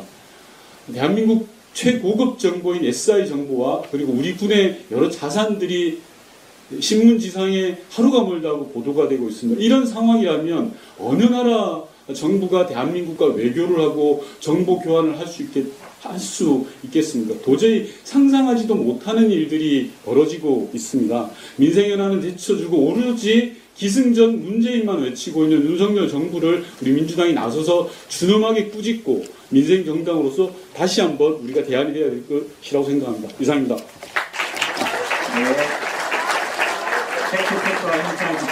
감사합니다. 네. 네, 이상으로 비판 발언을 마치고 우리 더불어민주당 전체 의원님들의 결의를 모아서 힘차게 구호 대창을 해보도록 하겠습니다. 위원님들께서는 피켓을 들고 요 가운데로 전에 예, 한번 해보셨던 것처럼 가운데로 좀 모여주시면 좋겠습니다. 앞면을 반상을 봐주시고요. 네.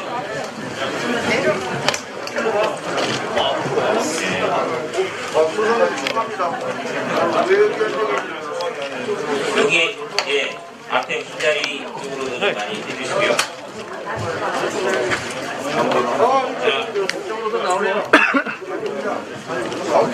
안보문란 규탄한다 한 번 하고요. 그 다음에 국정조사 수용하라 한번 하겠습니다. 먼저 안보문란 규탄한다 피켓을 앞으로 들어주시고요. 자, 준비되셨으면 힘차게 외쳐보겠습니다. 윤석열 정권 안보문란 강력히 규탄한다! 규탄한다! 규탄한다! 규탄한다! 한 번 더 하겠습니다.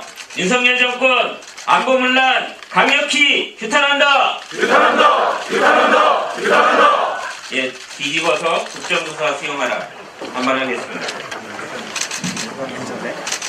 윤석열 정권 인사문란 국정조사 수용하라. 수용하라. 수용하라. 수용하라. 한 번 더 하겠습니다.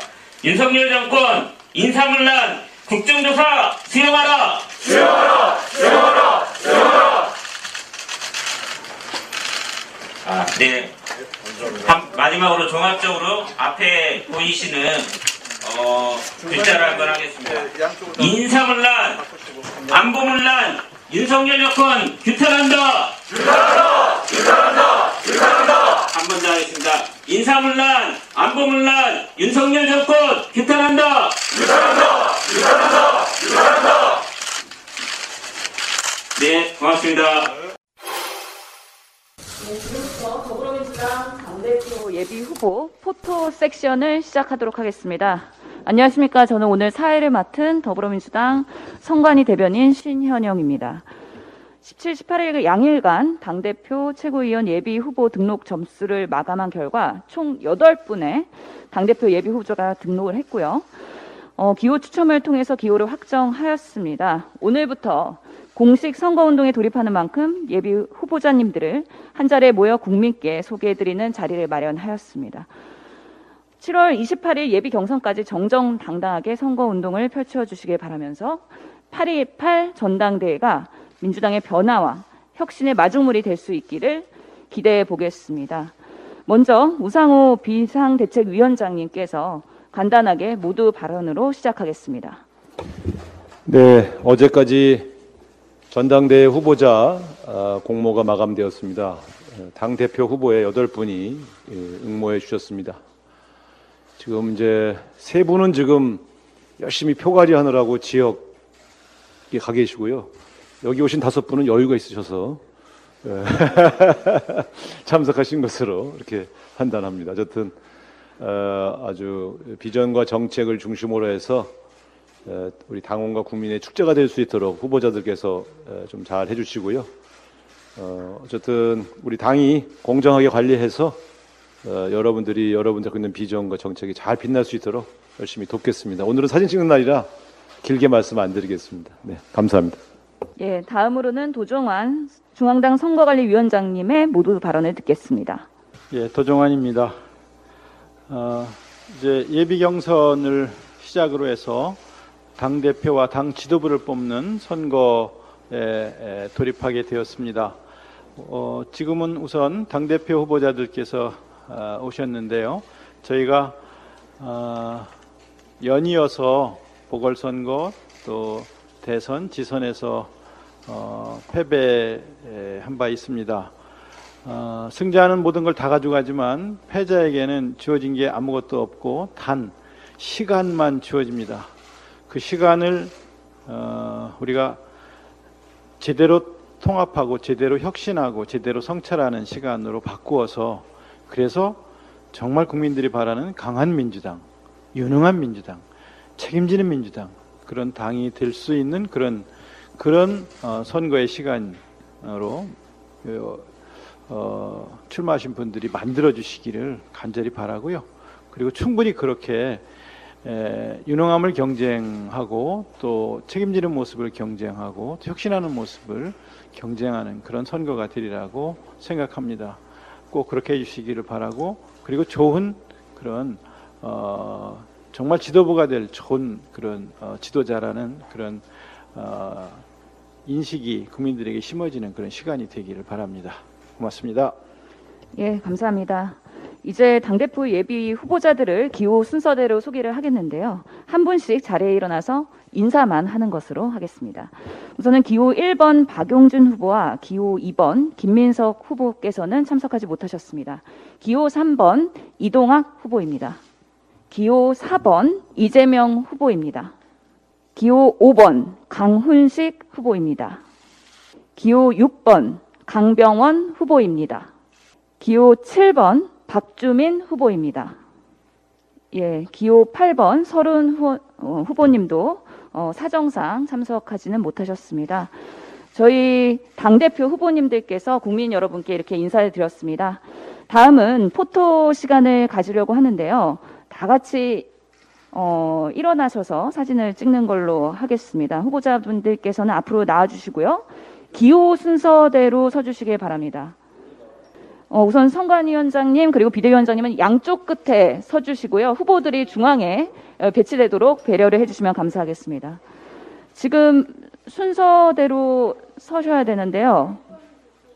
예, 3, 4, 5, 6, 7 순서로 쓰셔야 되거든요. 3, 4, 5, 6, 7. 이동, 이동학 후보, 이재명 후보, 강훈식 후보, 강병원 후보, 박주민 후보님. 예. 지금 1시 31분이기 때문에 넉넉하게 저희가 photo time을 드릴 겁니다. 예. 원하시는 포즈로 저희가 사진을 여러 장 찍을 수 있을 것 같습니다. 우선은. 예. 정자 세례스가 다음에는 제가 민주당 하면 화이팅 해주세요. 민주당! 예. 그 다음에 민주당 사랑해요도 할까요? 사랑해요. 어떻게 하실 거예요? 이렇게 하실 거예요? 아니면 예. 민주당 사랑해요. 섹션을 시작하도록 하겠습니다. 저는 또 2부 사회를 맡은 신현영입니다. 먼저 우상호 비상대책위원장의 모두 발언으로 시작하겠습니다. 네, 아까 당대표 후보들 그 사진 찍을 때 이미 말씀을 드려서 더 드릴 말씀 없는데 한 가지 지금 처음에는 전당대회 시작할 때 좀 걱정을 했는데 당대표 후보가 8분에 최고위원 후보가 17분인 것은 대한민국의 민주당 창당 이래 최초 있는 일입니다. 그래서 어, 이렇게 많은 분이 도전해 주셔서 어, 굉장히 이, 이, 이 전당대회가 뭔가 흥행이 될 것 같다. 이제 이런 예감을 좀 합니다. 어쨌든 후보님들이 28일 날 중앙위원회 예비 경선 있을 때까지 서로 뵈실 기회가 없을 것 같아서 오늘 이렇게 서로 인사 나눴고요. 어, 선의의 경쟁하셔서 모두에게 다 좋은 결과 있으시길 바랍니다. 어쨌든 어, 이번에 시작하면서 그 여러 가지로 비용이 많이 발생해서 여러분들의 부담을 덜어드리려고 준공영제를 부분적으로 도입을 하자 이렇게 해서 비용을 어떻든 좀 낮추기 위해 노력을 하고 있고요. 나중에 예비 경선 끝난 다음에 본 경선 때도 등록비나 이런 문제는 좀 비용을 낮추기 위해서 우리 당이 나름대로 노력을 할 생각입니다. 그래서 어, 여러분들께서 좀 부담 없이 예, 정책 비전 경선에 몰입할 수 있도록 그렇게 도와드리도록 하겠습니다. 어쨌든 예, 아주 선의의 경쟁 잘 해주시기 바랍니다. 고맙습니다. 예. 다음은 도종환 중앙당 선거관리위원장의 모두 발언이 있겠습니다. 네, 여러분 반갑습니다. 도정환입니다. 어, 최고위원은 당의 지도부입니다. 지도부를 뽑는 선거가 시작이 되었는데요. 이 선거 기간이 유능한 민주당, 책임지는 민주당, 강한 민주당이 되는 그런 과정이 되길 바라고요. 어, 성찰하고 통합하고 혁신하는 그런 시간이 되어야 한다고 생각을 합니다. 그 유능함을 두고 어, 더, 누가 더 유능한지를 경쟁하고 누가 더 성찰하고 누가 더 혁신할 수 있는지를 경쟁하는 그런 선거로 여러분들이 이끌어 주시기를 부탁드리겠습니다. 고맙습니다. 예, 이제는 최고위원 예비 후보자들을 기호 순서대로 소개를 하겠습니다. 한 분씩 자리에서 일어나서 인사만 해주시면 감사하겠습니다. 1번 후보 박영훈 후보입니다. 예.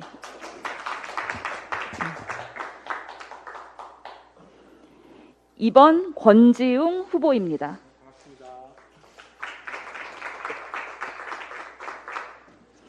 3번 이경 후보입니다.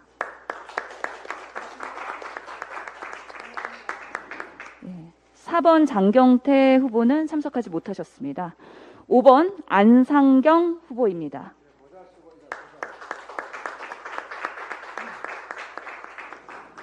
예, 6번 이현주 후보도 참석하지 못하셨습니다. 7번 박찬대 후보입니다.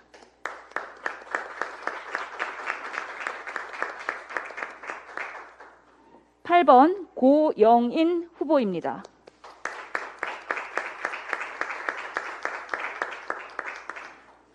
(9번) 조광휘 후보입니다.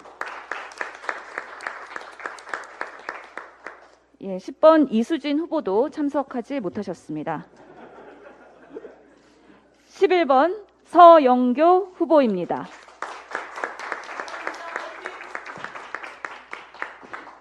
12번 12번 고민정 후보입니다. 13번 정청래 후보입니다. 예, 14번 김지수 후보입니다.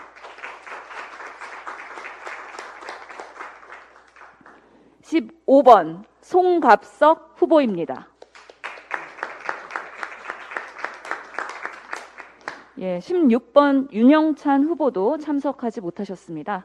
마지막으로 17번 양이원영 후보입니다.